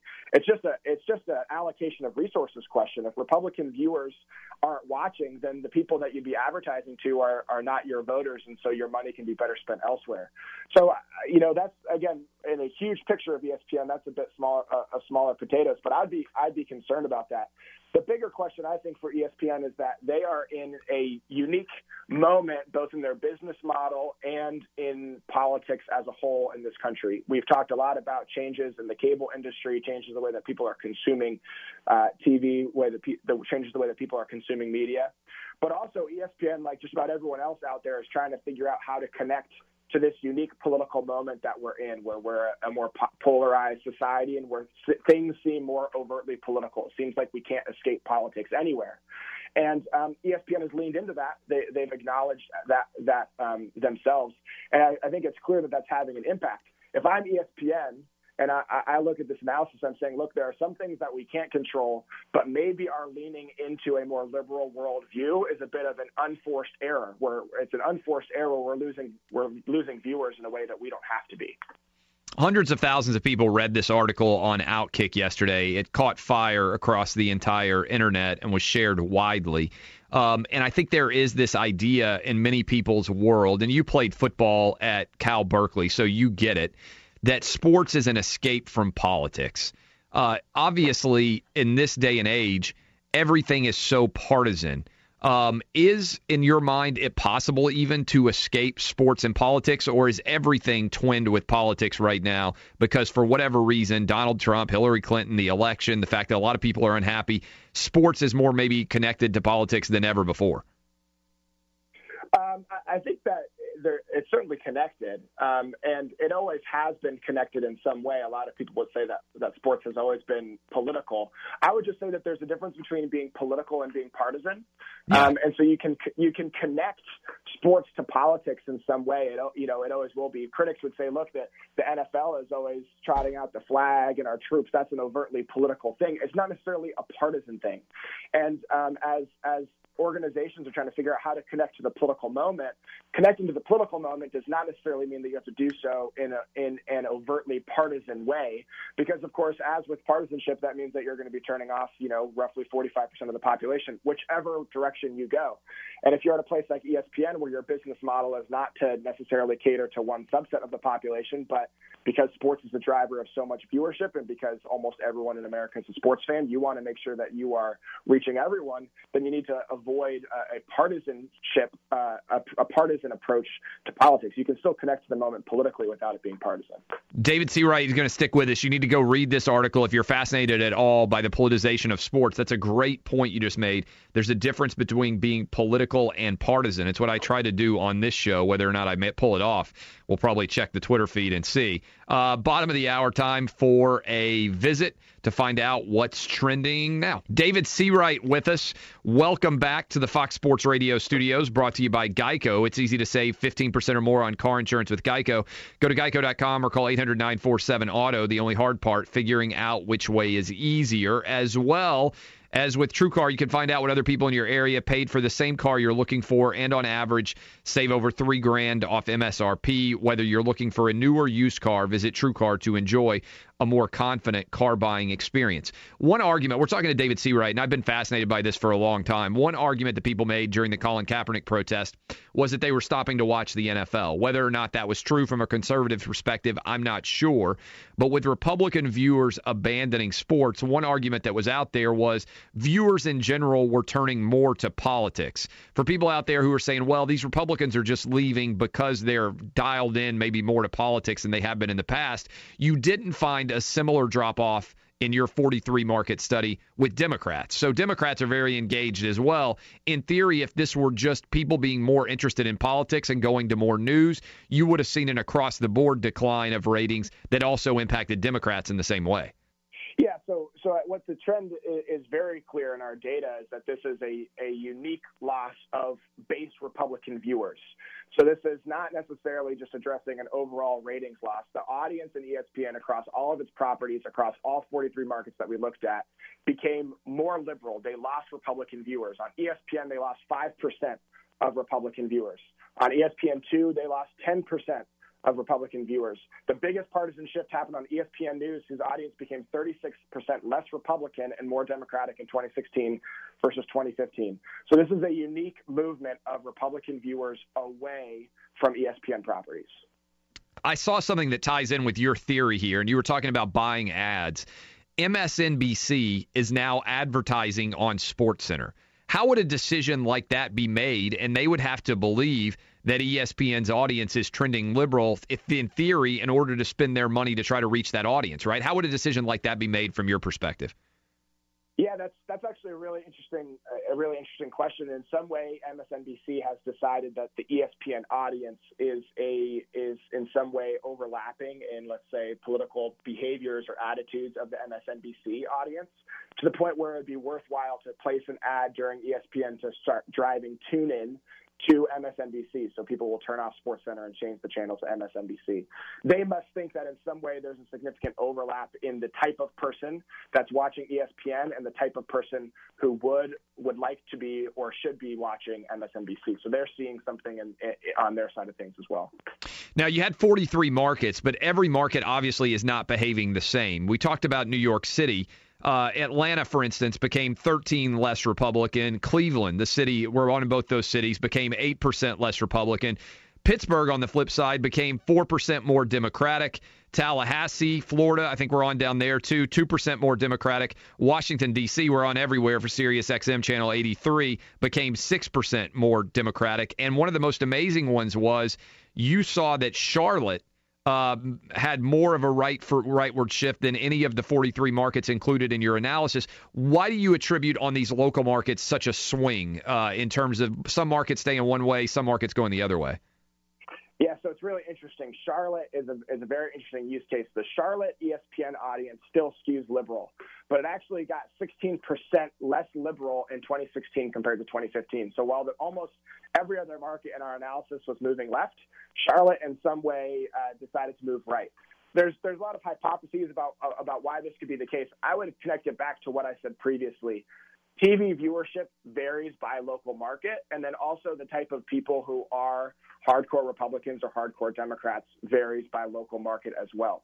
So when we model the country into these different subgroups of, let's say, base Republicans and base Democrats, we are not doing a blanket assessment of everyone in the country. A North Carolina base Republican looks different than a Massachusetts base Republican, which looks different than a California base Republican. These people might belong in the same overall universe, but their their combination of political behavior, um, socioeconomic status, um, these things vary by different geographies. In the same way, TV viewership varies by local geography as well. And so I think Charlotte's a good example here. We, we see a larger trend across 43 markets uh, of ESPN losing Republican viewers. That wasn't the case in Charlotte. They actually got better with Republican viewers in Charlotte in 2016 compared to 2015. Now, you've now initially, again, people out there waking up, starting to listen to us here. David Seawright, go read the article at Outkick the Coverage. It swept across the entire sports landscape on Wednesday, picked up everywhere. What I am fascinated about here is you initially did the study in Cincinnati. People fired back and said, okay, that's only one market. It doesn't prove anything. Now you went and did 43 market study And some people are probably still going to say, well, this doesn't prove anything. In your mind, is there any doubt that, that ESPN has lost Republican viewers now that you make your living doing what you do and you've now done a 43 market study? Is there any doubt in your mind? Yeah, I, I, the, tr- the trend is clear. The data speaks for itself. Um, we did this across ESPN properties, across 43 different local markets, um, of varying shapes and sizes of, of, different places in the country, and there there's an obvious there's an obvious trend. The criticism that I would make is not is this happening? It's very clear that it's happening. It's happening. The data is, is abundantly clear that this is the case. The, the larger criticism is okay, so it's happening. You can't necessarily attribute it to a certain thing. I don't have data, for example, that is saying specifically that Republican viewers are turning off ESPN because ESPN is becoming more political. What I do know is that at the same time that ESPN has acknowledged that they're becoming more political and more liberal in their editorializing, at the same time Republican viewers are are, are disconnecting. They're turning off ESPN. So the question is not is this happening? The the trend in the data is abundantly abundantly clear. If people are going to be critical, and, and there's reasons to be critical of, of, any study of any analysis, it would be that you can't connect the the causation. This is simply a matter of correlation. How much time does it take to do a study like this? Like, how many hours do you think you put in to be able to produce the data that you have produced? So um, we at, Deeproot we have um, we have viewership data on over 60 different segments of the population in all 210 local media markets. So we've already done a huge amount of this legwork where we're doing constant um, large sample surveys to identify the the attitudes and the behaviors of people in this country. We're matching that back to our big in-house file of, of hundreds of millions of Americans that we're able to then segment into these different populations. We connect that all to our viewership data to produce what we call custom TV ratings for each of those individual audiences. Um, I was able to pull this data because we had already done all of that work previously. If I included all of the work that we've already put into this and all the time that we've invested, it's it's dozens of hours, um, if not more than that, for, for our entire team here at Deeproot. But because we've already done that work, because we have this viewership data and the segmentation data available, like we say, off the shelf, I was able to just go into our data warehouse, pull the data, spend a couple hours in it, see that there is an obvious trend, visualize it, write up the piece. That's part of what we're able to do is we're able to move really quickly because we've already done all the legwork with the segmentation and producing these custom TV ratings. So anyone off the street can call me up and say, "Hey, I want to know how segment X is is watching uh, uh, uh, watching cable or broadcast TV in any local market," and I can go pull the data and I can tell them how how it happens what was I not smart enough to ask you? When I was a practicing attorney, David, I used to sit across people and do depositions and try to get information. And sometimes, frankly, I'm just not smart enough to know what I should have asked that I didn't ask. Is there any question out there that you wish you had been asked or any additional statement you'd like to make about this study that you didn't get the opportunity to make so far? Um, I, I, think about a question that hasn't been asked, and it's more of a, a, larger point. We have entered into an era now. Not only is the way that people are consuming media changing, but we've entered into a new era of media measurement where we, we have the data, we have observed data of what people are physically watching on TV that we can match into individuals from a national consumer or voter file to find out how different subgroups are watching TV. We now have the data, we have the technology, and we have the infrastructure to measure how certain groups in different local markets are consuming TV, whether it's partisans, whether it's someone who is likely to buy a new car in the near future, um, whether it's someone who is a, a, a, regular eater of fast food, any different segment of the population, we have the data and the capabilities to measure how those people are watching TV, which then can, of course, help make advertising campaigns more efficient and effective.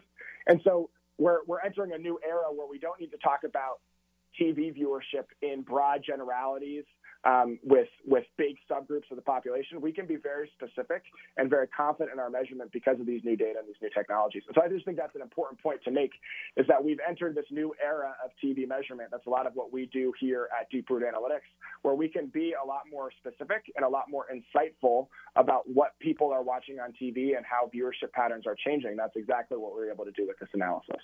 Outstanding stuff. I appreciate the time. I know how complex this is, and I think you've made it understandable for a lot of us. Go read the article at Outkick the Coverage that was up on Wednesday. It's still up, obviously, on Thursday as well. David Seawright, appreciate your time. Thanks, my man. Thanks That is David Seawright, Deeproot Analytics. The study is fascinating.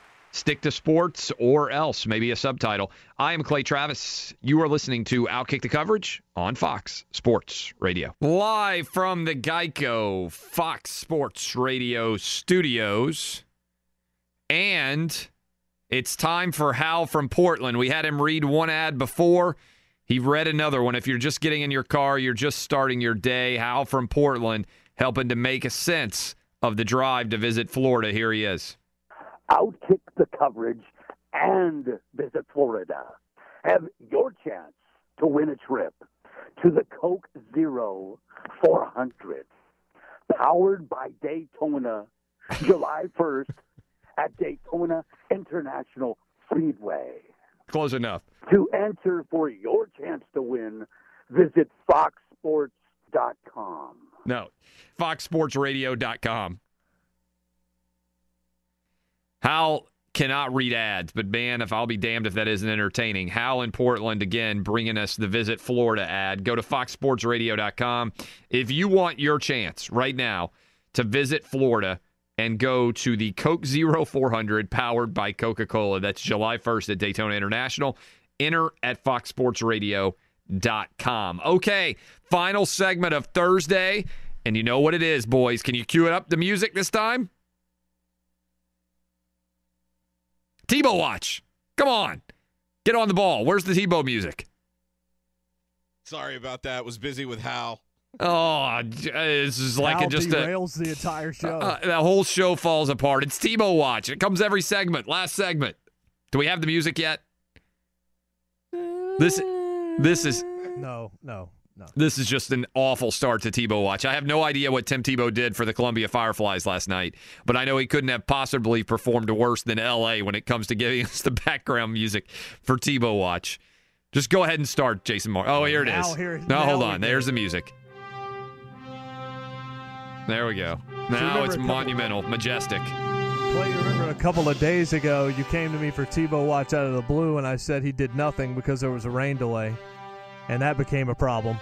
Well, good thing we didn't do Tebow watch yesterday or two days ago, rather, because there was another rain delay back to back. So yesterday there was a double header against the Charleston River Dogs at the friendly confines in Columbia, South Carolina. Game one, Tim Tebow 0 for 3, two strikeouts, did not reach base. Game two, a little bit better. Went two for two, scored two runs. Average moved overall from 230 to 236. In his last 10, Tebow, this ain't real good. 7 to 32 at the plate, 11 strikeouts, the one home run, and he's hitting 219. We haven't done splits in a while. Here are some splits. Major shifts. Listen to this. Against right handers, Timothy Richard, the Almighty, hitting a nice 284. Against his fellow lefties, 94. So he does not play well against left-handed pitchers. That's insane in terms of a difference. He bats 311 in the sunshine, 195 in the moonlight. Doubly effective at home than on the road. That's 291 to 146 in terms of average. So again, two rainouts against Charleston, a doubleheader yesterday, 0 for 3 and 2 for 2. And now the Columbia Fireflies, let's glow Fireflies, are off to Lexington to play the Legends a three game stretch coming up over the next three days, and we'll see how Timothy Richard does. His current average, again, 236, basically sixth if you look at overall batting average for Columbia. And that is your Tebow watch for this Thursday, May 25th, 2017. Thank you, Jesus. Outstanding as always. My thanks to David Seawright. If you heard that interview, I thought it was fascinating about the politicization of sports and the impact overall. You can go check it out if you want to see the data for yourself. Go to my website, outkickthecoverage.com. It's been up. A lot of people have been able to read that. You can also read from me pretty much every day there as well. We were not on Sirius XM for the final two hours. Go download the podcast. I'll tweet it out shortly if you missed uh, the last couple of hours of the show. Hopefully, we'll have that up soon. And tomorrow, we'll be able to talk about Game Seven for the hockey. Know what the in, the Stanley Cup Finals matchup is going to be, and probably officially be able to talk about Cavs Warriors as I expect the Cavs to close it out tonight against the Celtics. This has been Outkick the coverage. Thanks for spending your Thursday with us here on Fox Sports Radio. Oh, oh, oh, O'Reilly. Are your wiper blades chattering, skipping, or squeaking? Don't let streaks or smearing on your windshield compromise your visibility. When it's time to replace your wiper blades, stop by O'Reilly Auto Parts and see our selection. Our professional parts people will even install your new wiper blades while you wait. Stop by O'Reilly Auto Parts today. Oh, oh, oh, O'Reilly. Auto Parts. I'm Katya Adler, host of The Global Story. Over the last 25 years, I've covered conflicts in the Middle East, political and economic crises in Europe, drug cartels in Mexico. Now I'm covering the stories behind the news all over the world in conversation with those who break it. Join me Monday to Friday to find out what's happening, why, and what it all means. Follow The Global Story from the BBC wherever you listen to podcasts. Xfinity has free premium networks for everyone this month, no matter what kind of entertainment you love. Addicted to true crime? Catch killer cases and more spine-tingling shows on A&E Crime Central. Crave adventure? Explore Asian action movies on Hi-YAH. Searching for something extreme? Check out skating, snowboarding, and more on Fuel TV Plus, the global home of action sports. And find crowd-pleasing bops on iHeartRadio's Hit Nation playlist. There's new free shows and movies to love every week. Say free this week in your Xfinity voice remote.